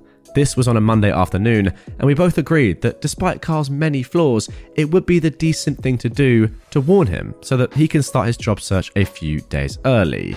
Huge mistake. The next day, Tuesday, arrives and we invite Carl out to lunch. After we're all done eating, we break the news to Carl. We tell him that we caught wind that he's getting fired on Friday and there's nothing he can do to reverse it. We also advised him to start his job search immediately and to call out sick on Friday so that they're forced to fire him over the phone versus humiliating him by having him escorted out by security on Friday, which is standard procedure. We also made him promise to keep a low profile the rest of the week and not make it obvious that he was aware of his fate a promise that he only kept for the 20 minutes it took us to drive back to the office, because within minutes of arriving back at the office, he stormed into his female supervisor's office and accused her of hating men, sabotaging his career, and actively working to get him fired. We weren't present for this part of the story, but apparently, after storming her office so aggressively, she asked him to leave immediately. When he refused, she literally screamed for help. That is when several people within earshot came running to see what was taking place. When they forcefully removed him from her office, he took off running to HR. But in the midst of all of this chaos, his supervisor panicked and pulled the fire alarm, assuming that he was running off to get a weapon to come back and harm her with. I was completely oblivious to all of these events, so when I heard the fire alarm, I assumed it was a normal fire drill. Everyone on my floor casually exited the building via the stairwells, but when we made it outside, we were greeted by several police vehicles arriving and cops literally running full speed into the building. That's when we were all told to go home for the day. I was still completely oblivious that all of this was for Carl. I actually found out later on social media that Carl triggered all of the chaos. The next day, I also found out that when the cops were searching the building for him, they found him sitting outside of HR, waiting for the fire drill to end so that he could file a complaint against his supervisor.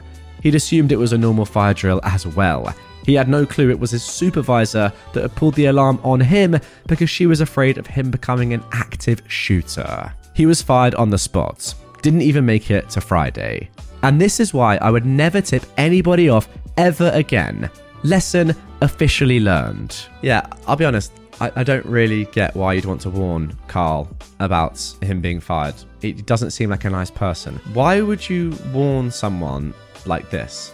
That's that's what I'm getting at. Unless you're mates. Uh, you you said that he's actually quite a nice guy or something, didn't you? You said that he's actually not that bad, but he's misogynistic and clearly has anger issues.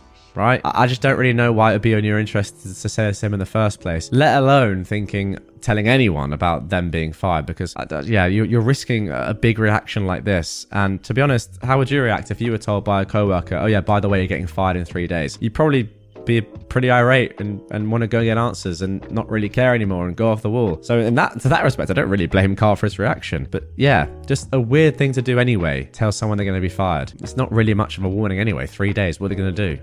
Go and get a new job in three days? I highly doubt it. So I know you're saying that you'd never tip anybody off ever again. I wouldn't have done that ever in the first place. What do you think? Would you tell someone? If they were as unhinged as Carl, I don't think I would have done. My parents asked me to learn how to clean and bury corpses. It's been over a month now for the civil war that happened in my country, Sudan. Things have been going downhill ever since, and so is my patience and mental health. It's been 21 days of no electricity and water, and our food in the fridge, or what's left of it, is all spoiled and rotten. We're running out of cash, and I don't know how to run things anymore.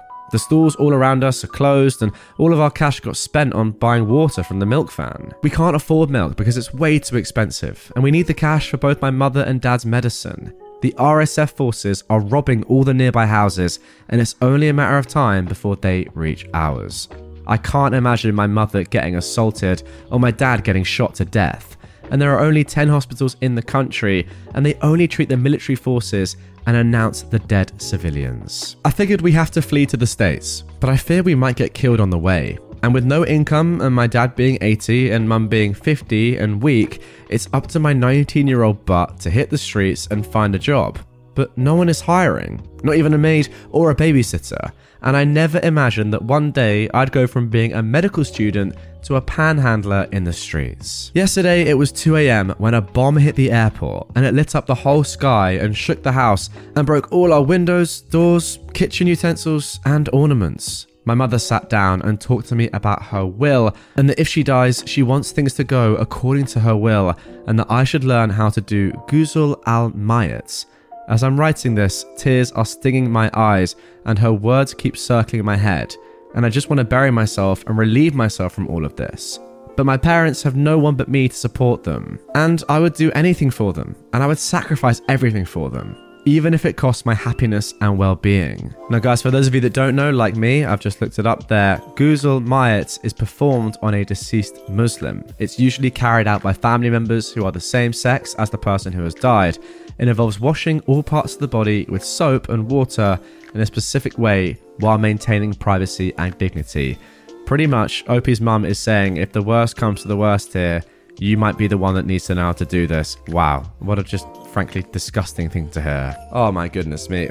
That, is just, uh, yeah, wow. I mean, the first two stories were, were pretty tough. This is just horrific. Absolutely horrific. Uh, what can I say other than that? I'm just so sorry, OP, that you're in this situation. I really hope that everything going on in, in Sudan improves as, as quickly as possible and there are no more deaths. Sadly, it seems unlikely, but goodness me, that is just a tough story. Where do I even begin with that one?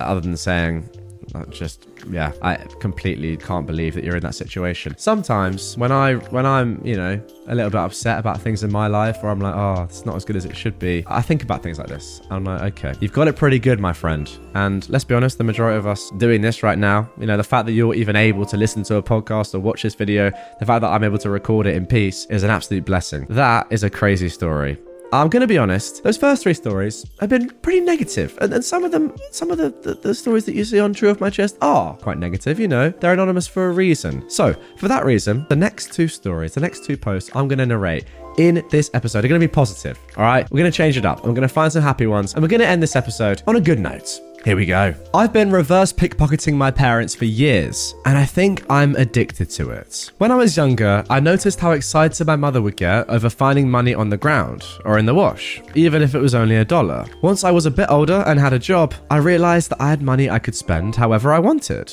My parents didn't really like receiving random gifts when it wasn't a holiday or birthday, so I started sneaking ones and fives into their wallets, bags, and even coat pockets. It made me so happy to see how excited my mum would get, even though it wasn't much money. And sometimes my dad would bring home candy with the surprise extra money. I'm an adult now, and I still live with my parents. They let me live with them super cheap, even though money has been a little tight the last few years.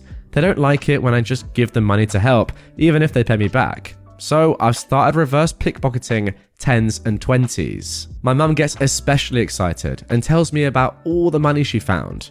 My dad doesn't vocalize that he found it, he just brings home ice cream or fast food for the family. The problem is, I can't stop.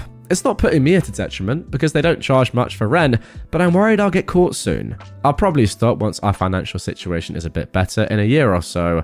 I just absolutely love the smile it brings to my mother's face and the smile my dad has when he surprises us with a special treat. It's worth the 20 to $30 every paycheck. I don't do it too often, but it's been going on for so long, I think I'm addicted to it. And then we go, that is more like it. That is a sort of story that I absolutely love. Super nice of you. And you know what? I also completely rate your parents so highly. The fact that your dad doesn't even want to say that he, he found the money, he just, he's almost embarrassed by the fact that he's found it and just immediately goes to spend it on the family straight away, giving them a treat is so nice. Your parents are clearly lovely people. Even in financially hard times, they still don't want any help from someone like you, their child, who's actually doing pretty well for themselves, it seems. Just very kind people all around. A lovely family, an amazing, selfless thing to do, OP. Yeah, that's more like it. A great story. And the good news is, we've got time for one more. And now for our final story of this episode. My little brother sent me a meme that made me cry. He's almost 13 and I'm in college. Sometimes he comes over during the weekend, and depending on whether I have free time or not, we go catch a movie, visit the city, plan activities, or hang out in my room and play video games. There's been times when I had so much to study that we couldn't leave my room at all. He plays games on my laptop. I have a gaming one, so he's able to play more recent games, and I cook meals for us. He sent me a meme. It was a random shot from a movie in which a guy was walking away visibly sad. The caption was POV 12 year old me leaving the bro's house after having the best weekend of gaming and watching movies with him. It made me cry during class. I know he treasures these moments with me, and we're also going through some rough moments in our life. I'm doing my best to be by his side because I understand how important it is to have a support system.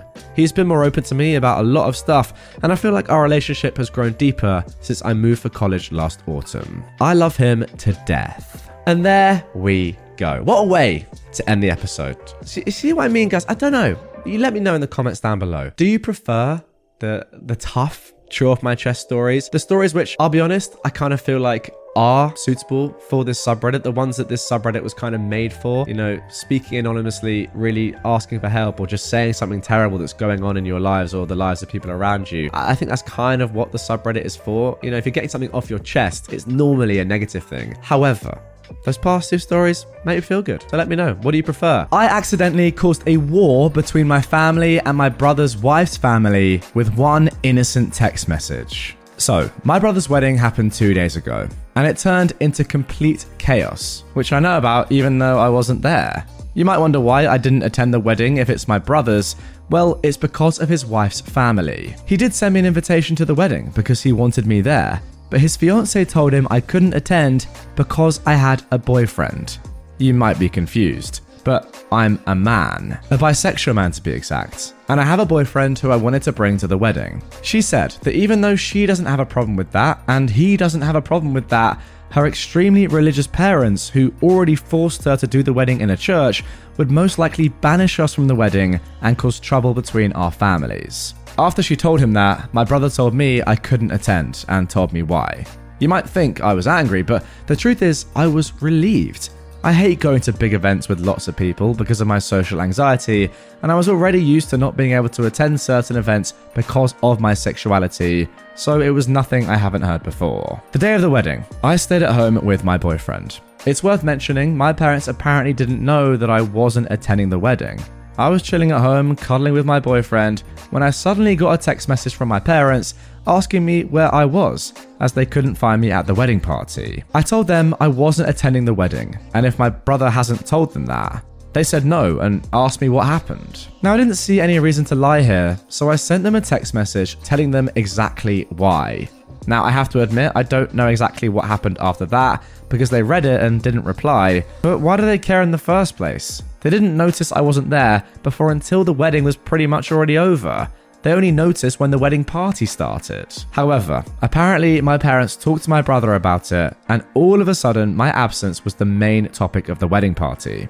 From what I heard, two fronts formed. On the one hand, my parents and the rest of my family against the family of my brother's wife, and apparently he as a husband now felt compelled to take her side and tried to argue in her favour. It's crazy to think that I was just sitting at home living my best life with my boyfriend while all of that went down at this wedding.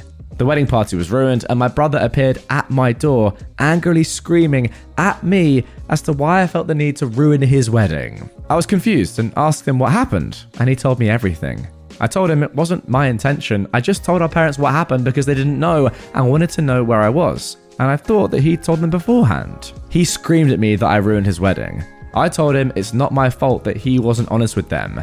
I just respected their wish to not attend the wedding. I couldn't have known it would go down like this because, like I said, I couldn't attend several events before because of my sexuality, and my parents never said anything about it, so I thought it would be the same thing here. But I gotta admit, it's kinda sweet that my parents and the rest of my family stood up for me. They haven't done before. That's a more than welcome change. However, I still kind of feel bad because apparently I really ruined the wedding party. Right, well, first of all, OP, you did absolutely nothing wrong. I get why you feel bad, but come on, you can't have too much guilt for literally telling the truth. You were asked the question by your parents, why aren't you here? You told them the exact answer. What, you know, you can't be blamed for that. It's just what happened. The people that really ruin the wedding party are, well, actually, your brother as well, to be fair. Your brother, his new wife, but most importantly, his new wife's family. I mean, come on. It's just homophobic. Simple as that. Homophobia ruins weddings. I've said it for a long time now. And it also rips up families. I mean, that actually is the truth. So, uh, yeah, if anyone's to blame, it's definitely not you. I've got to say as well, I mean, I know I kind of glossed over it there as well, but I've got to say, your brother has behaved terribly in this. First of all, how about don't marry someone whose whole family is homophobic. Second of all, don't use that as an excuse to not invite your brother to your own wedding. Like, honestly, I don't even know who's worse here the wife, your brother, or your wife's family. All pretty awful. I'll just say that. Right then, now moving on to something a little bit more heavy. My husband died thinking our kids didn't love him. My husband and I, both in our mid 40s, met in college. He was the sweetest, kindest, most helpful and supportive, and overall best person from the time I met him until his death. We have three kids two girls, 22 and 18, and a 16 year old boy. He was diagnosed with stage 4 lung cancer a year and a half ago and succumbed to it three weeks ago. Everyone was devastated. Our kids have been struggling a lot, and I'm barely hanging on myself. He was the glue that held everyone together and my rock for over 20 years. Our oldest daughter is especially having a hard time. She's expressed guilt and regret over not spending as much one on one time with him, and it's been hitting her hard. A few days after the funeral, I went to visit his younger brother, who was 38, to check on him. He was very close to my husband and also lost his wife a few years back and was pretty much alone outside of his parents while also looking after his 12 year old twins. Besides me, he probably visited my husband the most in hospital. This is where things get devastating. My brother in law confessed that one day while visiting, more towards the end of his life, my husband expressed that he felt like his kids didn't love him and will have an easy time getting over his death. He said he actually was happy that it was him dying and not me, because if it were me, then it would be four people mourning, whereas he felt that with himself dying, they'd be sad for a bit, but would get over it, and would just be there to help me grieve. This absolutely killed me. I wish you could see how much his children miss him. I can't even imagine being in his position and feeling like your kids don't care. I cried heavily when my brother in law told me that. When our first daughter was born, he was so happy to be a father and wanted to be the best dad he could. As the years went by and we had all of our kids, they seemed to gravitate to me, and he noticed. It's not like he didn't try, he was very involved. He went to as many extracurriculars as he could, would try and hang out with them, and constantly told them he was an ear if they needed to talk. But it seems like they only wanted to hang out with me. If I asked to go to a one on one lunch, they'd go. But if he did, there was always an excuse. They'd tell me something important going on in their lives, and when I told their father, thinking he knew, he was oblivious. I was always posted to their social media accounts for Mother's Day and my birthday, while he wasn't. He always felt left out and would make small joking comments that hinted on how he felt without expressing it fully. I just brushed it off as him joking. I'm even more distraught now. I feel so much sorrow for him feeling that way. I'm also starting to wonder if I demanded their attention and took any away from him. It's weighing on me heavily, and I have no idea how to even move forward especially since my oldest daughter actually expressed regretting not spending more one on one time with him. It's been hitting her hard, and she's been staying with me since his passing. She's been a wreck just like me, and has said, I hope he knew how much I loved him. And it kills me to know that he didn't know. I hate everything. Wow. And this one really hits hard. I mean, I said it's going to be heavy. Goodness me, that is truly tragic. All you can really hope, I guess, is that in your your husband's kind of final state where his mind and body are not going to be at their best clearly. I mean, dealing with a, an illness that eventually killed him. Maybe he wasn't thinking clearly, and, and perhaps he didn't actually think the things that he was saying, and it was kind of just an, an end of life thing. I don't know. I'm trying to give you something to hold on to. Ultimately, I, I, can't really blame anyone here. It is kind of a fact that, you know, a lot of children do favor one parent over the other. Like, you know, in the same way that you favor one person over the other, just in general. Just because they're your parents, it doesn't mean you have to love both of them exactly equally or get on with both of them exactly equally. Not not love. I'm sure that your children loved both parents, you and your and your husband equally. But you know, you probably get on with one parent a little bit better and it just happens that way. Yeah, oh, I don't know what to say. You're gonna feel terrible about that. Kind of wish you'd never heard it, I guess, but. I feel like, you know, you know at least that despite the fact that he felt that way, it isn't the truth. And I think you have to take solace in, in that fact. I mean, don't take away from the fact that it's incredibly sad and there's nothing I can really say to, to sugarcoat that. It's heartbreaking. Nonetheless, let's move on. Now for our third true off my chest story. I accidentally fell into a family with my best friend and it's the best thing to ever happen to me. I do want to leave this anonymous because I know my now girlfriend, Lily, is on Reddit, and I don't know if she'll see this. I had a very rough childhood growing up. I didn't have a dad, and my mum was never really there because she had a rough battle with health issues and got hooked on narcotics. I had friends growing up, but I had my best friend since I was 12. Her name is Lily. We've been extremely close due to our childhood issues, and we'd always been there for each other. We had talks of being together, but got cold feet because we were scared if it didn't work, we couldn't recover from that. When I was 18, I didn't really want to go to college. School had never been for me. So I went into a trade. I work long hours, but it's been worth it, and I make solid money right now for my position. I'll come back to this in a bit. When we were 19, Lily got pregnant with her boyfriend. The dude somehow managed to avoid child support payments and broke up with her and hasn't seen the kid once in his life. Complete deadbeat makes me disgusted. Lily was scared, but I told her I would be here when she needed. She didn't have parents that would help, but I told her I'd help where I can when the kid gets here. Lo and behold, she gave birth to a beautiful little girl named Kelsey. I was there when she was born, and it was a weird moment. I don't know how to explain it, but I did feel happy for her. Now we're 21, and ever since then, this little girl has had me wrapped around her finger. I've done my round of the diapers, bottles, middle of the night screaming, etc. Every day I get home from work, we sit there and we watch her little shows, and we spend a lot of time together as the three of us as well. When we walk, she grabs my pointer finger with her whole hand because it's so little. She stands up and kisses me on the cheek after I change her, and she loved her snuggles where she just lays on top of me with her head laid up against my chest. As of recently, she's begun speaking. She's been calling me daddy, I've been feeling really weird about it lately, feeling like it's not right and that some days she needs to know the truth. I talked to Lily about it one night and got her opinion on it. She sat there with a slight grin and then she came up behind me and hugged me. She said, You're the best dad she could ever ask for. And then proceeded to tell me, We'll worry about talking to her when she understands. As far as she is concerned, you are her daddy and you are to me as well. I turned around and hugged her. We had a long talk about what's been going on lately with us as we've been engaging in not so just friends activities. And she just said, I like this. I like our family. I just kind of froze for a second, asked her, Is this what we want to do? And she followed up by saying, I think we've been doing this for a while now, and then laughed. We had a great moment and agreed to be a family. I told her I needed to run to the drugstore for some diapers for Kelsey. On the way there, I burst into tears. I cried for maybe a good 30 minutes. I don't even know how to describe what I was thinking and feeling, but I was happy. I just know that there isn't a thing in this world I wouldn't do for those two. It feels like I can relax and reflect on everything that's happened to this point. But also, I don't. I basically have a family I'm looking out for. Like, no matter what happens, I have people who will depend on me, and something like that makes me want to be the best man I can. In about another year, I will have my official license for my trade, giving me a substantial pay rise and a new job that I've already lined up.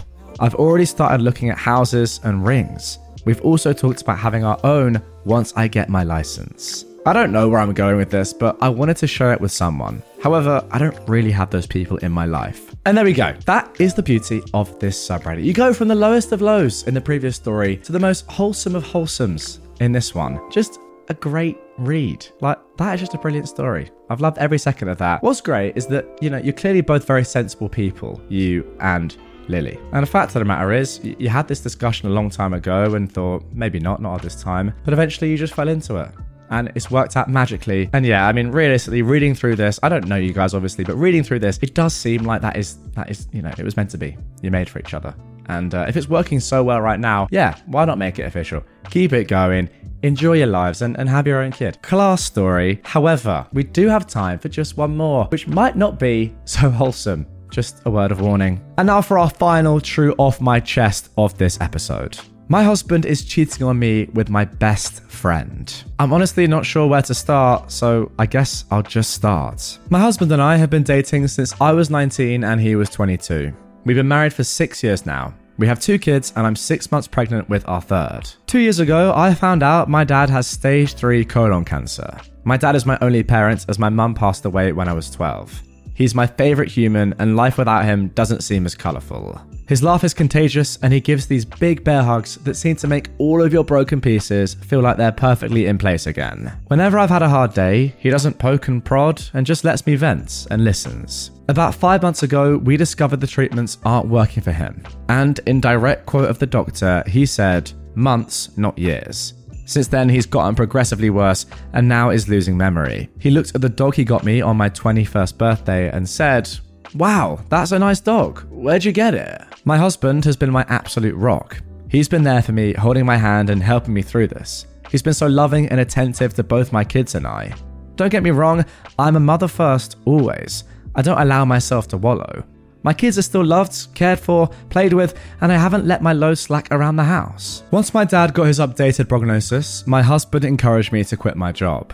About a month later, we discovered we were pregnant again, and I still hadn't let go of my job. I kept holding out for some reason. After finding out I was pregnant again, he assured me it was still okay to quit my job. That honestly, it would save us a small fortune on daycare costs, anyways. So I did. I quit my job. My best friend and I have been friends since diapers. Her family is like my family and vice versa. My mum and her mum grew up together. We've always been solid, and right after my dad's appointment, when we found out he had so little time left, I drove straight to her house and she held me while I cried for hours. If there are soulmates in friend form, she was mine. Thick as thieves is what my mum used to say. This morning, as I was up with my three year old, he's sick, my husband's work alarm was going off. He has a few he sets, so I turned that one off and gently woke him up. He said he was up late working, so he took the morning off. Rolled over and went back to sleep. As I went to turn off the remainder of his alarms, I saw a text from my friend on his lock screen that said, I'm assuming since there hasn't been an angry pregnant lady on my doorstep, you haven't told her about us yet. Time froze in that moment. I took his phone and walked away and just read their conversations. Four months, this man has been screwing my best friend. Four months, these people have been lying to my face. And I know what you're gonna say. You should have seen the warning signs. But I've been clutching this phone in my hand for two hours and nothing. He's been so loving and attentive to me, but he always has been. So kind and gentle. There have been no late night work nights except for once in a blue moon, no lingering touches between them or even glances. They act as they have since the day I first introduced them. How sick is it that she calls him her brother, but she screws him? I know so many people get a moment of clarity in situations like this, but I have none. Aside from being sad about my dad, I haven't changed. I'm still a loving wife and mother. I still doted on him and my children.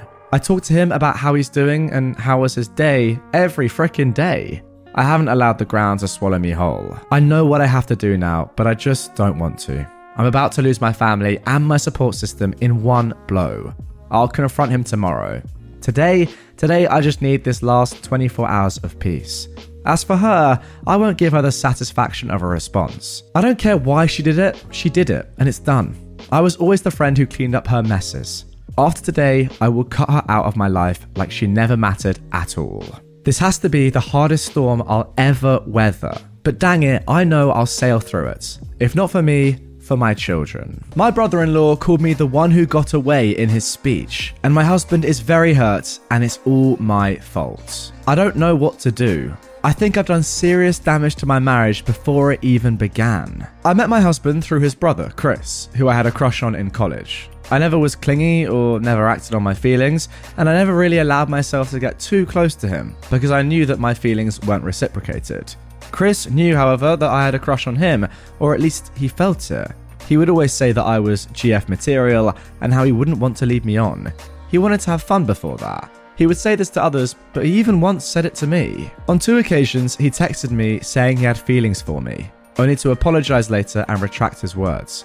But on Christmas four years ago, he texted me that he was in love with me and wanted to take me out on a date. He said he was done playing around and wanted a relationship. He was invited to a New Year's Eve party that my then roommate and I had.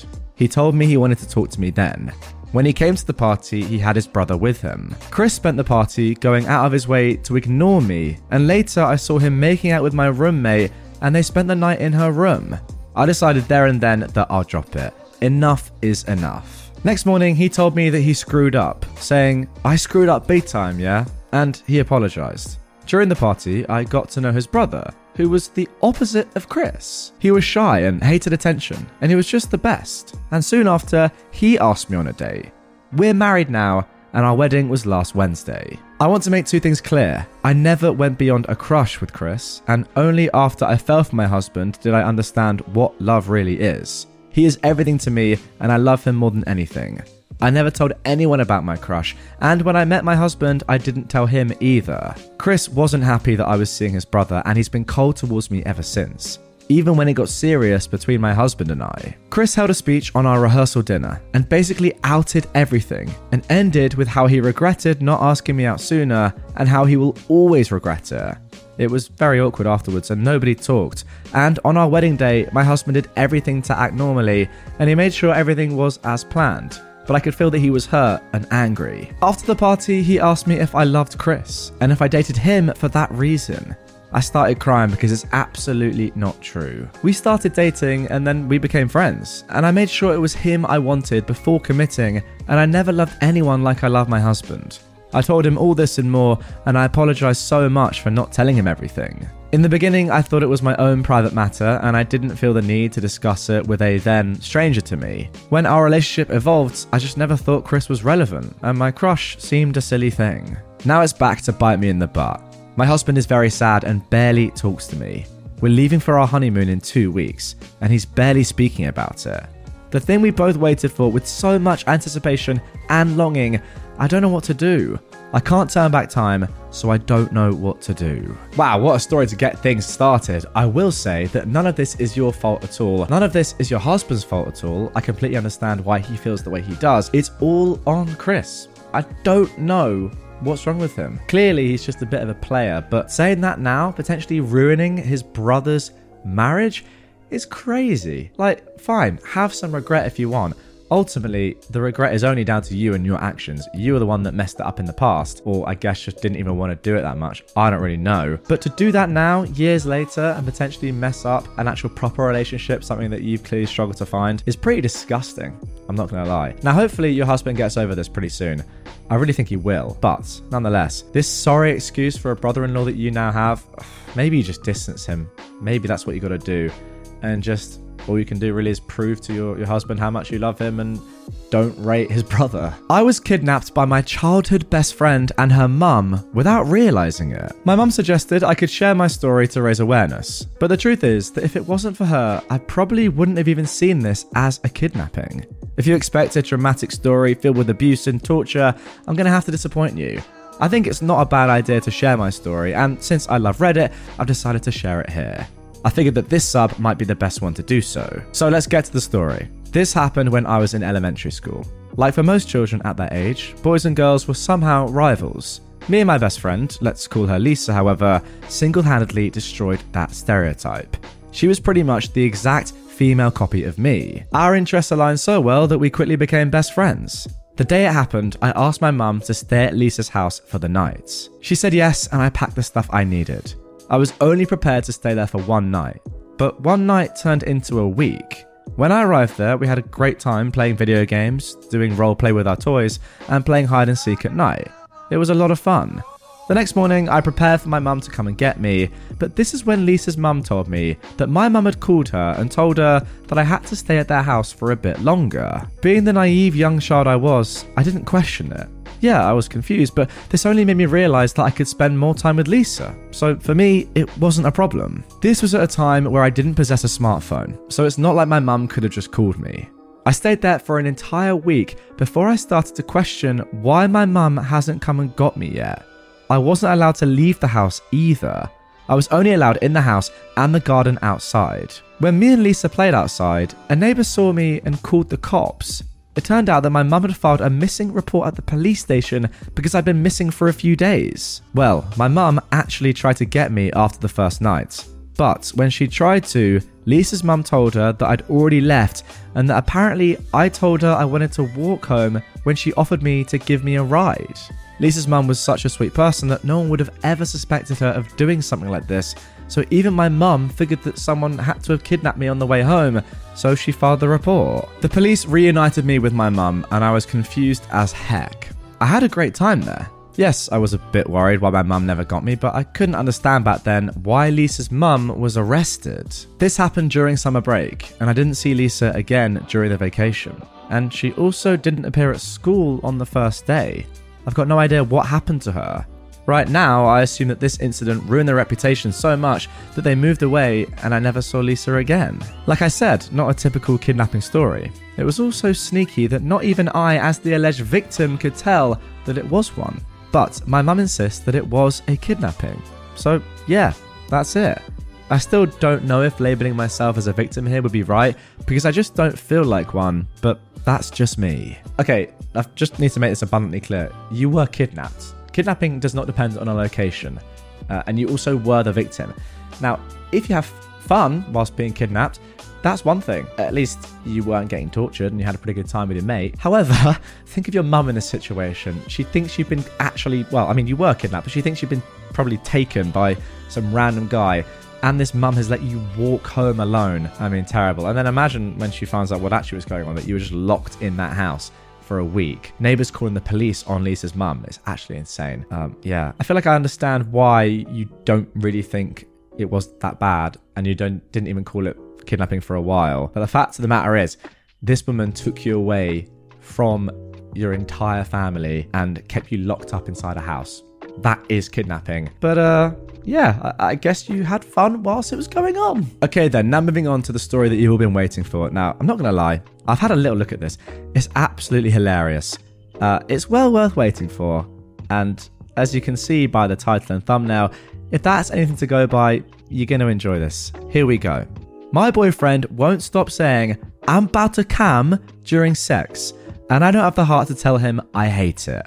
Now, I will say this story is NSFW, uh, if you're under the age of whatever age you think is reasonable, might be best to skip this one, but I will try and censor it a bit nonetheless. Here we go. Throwaway account since my boyfriend knows my Reddit account. One evening, me, a 22 year old woman, and my boyfriend, who is 21, were watching memes on YouTube from his phone, something we frequently do together.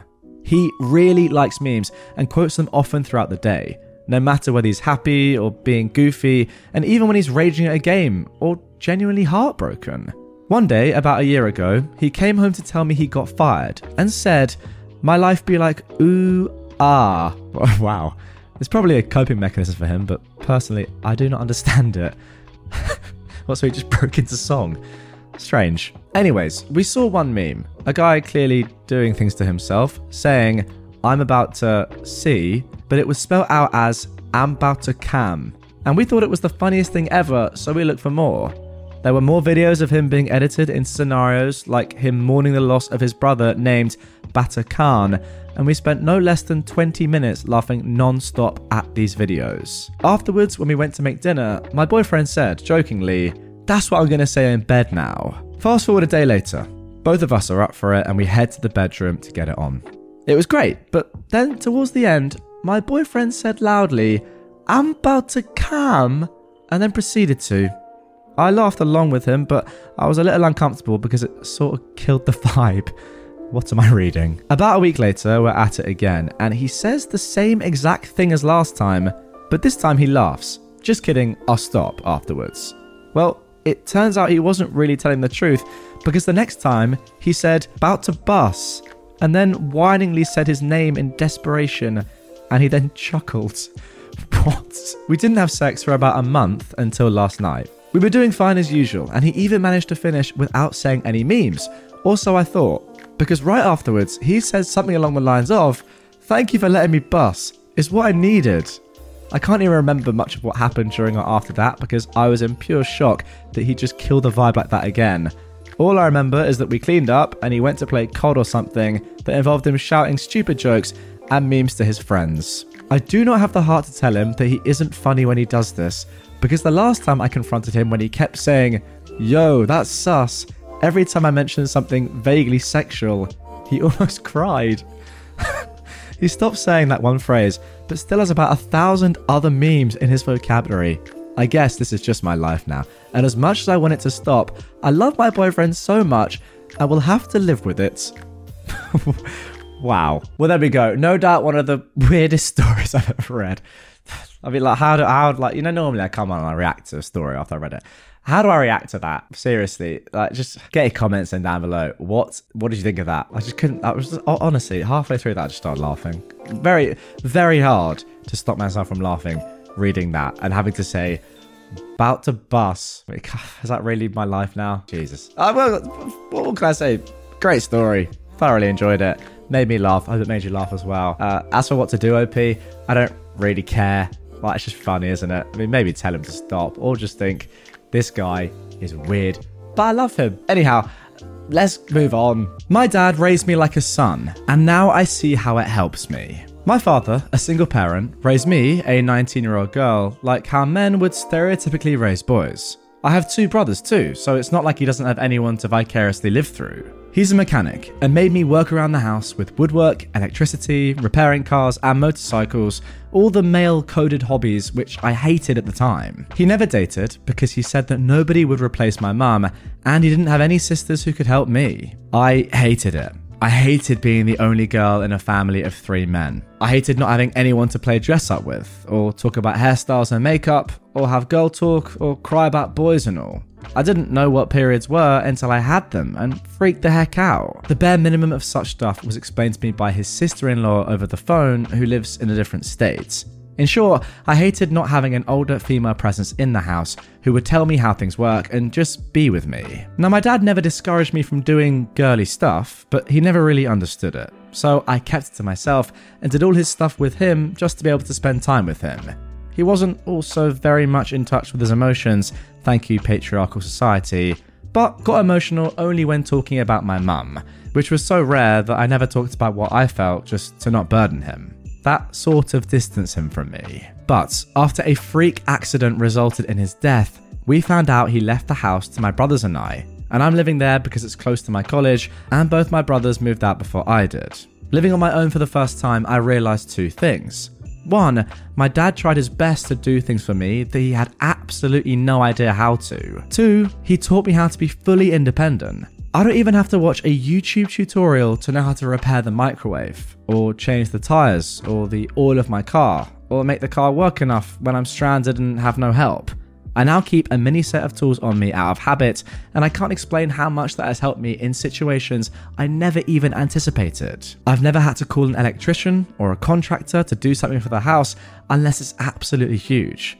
I would technically never have to depend on anyone, men or women, to do these things for me. Dad, I'm sorry for you having to deal with all my teenage angst without mum. You've taught me more than what most people don't learn, despite having both parents in the picture. Your life has set a standard for me regarding my lifestyle, my studies, my love life, everything. The way you brought up my bros and me has helped all three of us so much in our life. I'm sorry I never got to say this to you, but I hope you know how I turned out to be. You've made me into a woman who wouldn't have to depend on others for things just because her father never taught her that. You raised me to believe in love despite mum never being around. I hope you're with her wherever you are. I miss you and I love you. Well, there we go. That is a beautiful story. In comparison to the story I just read out before, wow, what a difference a post makes. Again, that's the beauty of this subreddit. You can get some absolutely ridiculous stories like the previous one, and then some really wholesome ones like this. OP, I reckon you're okay. I reckon your dad knows how much you rate him. And um, yeah, the proof's in the pudding. You are set up for life. Of course, it would have been better to have your mum there, but you know, you can't have everything the way you want. And sadly, she wasn't there for you. But your dad did one heck of a job. Fair play to him. And it's amazing that you now realize what an amazing job he did. Now, for our final true off my chest post. My boyfriend has less than 24 hours left to live, and I finally feel at peace. I've been with my boyfriend for nearly three years. He is the perfect guy to me. He's my heart and soul, my best friend, and my safe place. He is also in liver failure. I've been with him every step of the way. When he told me, I was shocked. I went through so much hell and turned every rock to get him a transplant. I tried so hard to find any study or any research that could be done to fix this. I called so many doctors, I've lost count cried until I physically had nothing left, and screamed in pain in many parking lots. As the time went on, he got worse. All of his skin and eyes turned yellow. I never minded yellow before, but now all I see is his suffering in it. I was there through his drain procedure and the many, many, many hospital visits. I watched him become weaker and his legs too swollen with excess fluid that he couldn't even walk. I was there when they told us that both of his kidneys have failed and his liver has too. I was there when they told us that dialysis was no longer an option. He got moved to hospice care. Slowly, I've watched his organs shut down. I was there as he agonizingly shook from the fear of death that awaits him. Now, I've watched him forget who I am entirely. He's on constant morphine, has not eaten or drank in nearly three days, incontinent, and cannot speak or swallow. I want peace for him. When I woke up today and kissed his forehead, I felt lighter. I felt like I was finally at peace, and I'm ready to say goodbye.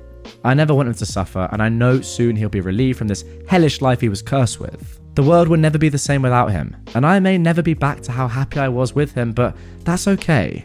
I love you, my love, so much. And there we go. What a way to end this episode with a couple of wholesome bangers. This one, just like the previous one, an elite story. It's just one of the most sad things that you could possibly hope to go through. I mean, I don't know why I said hope.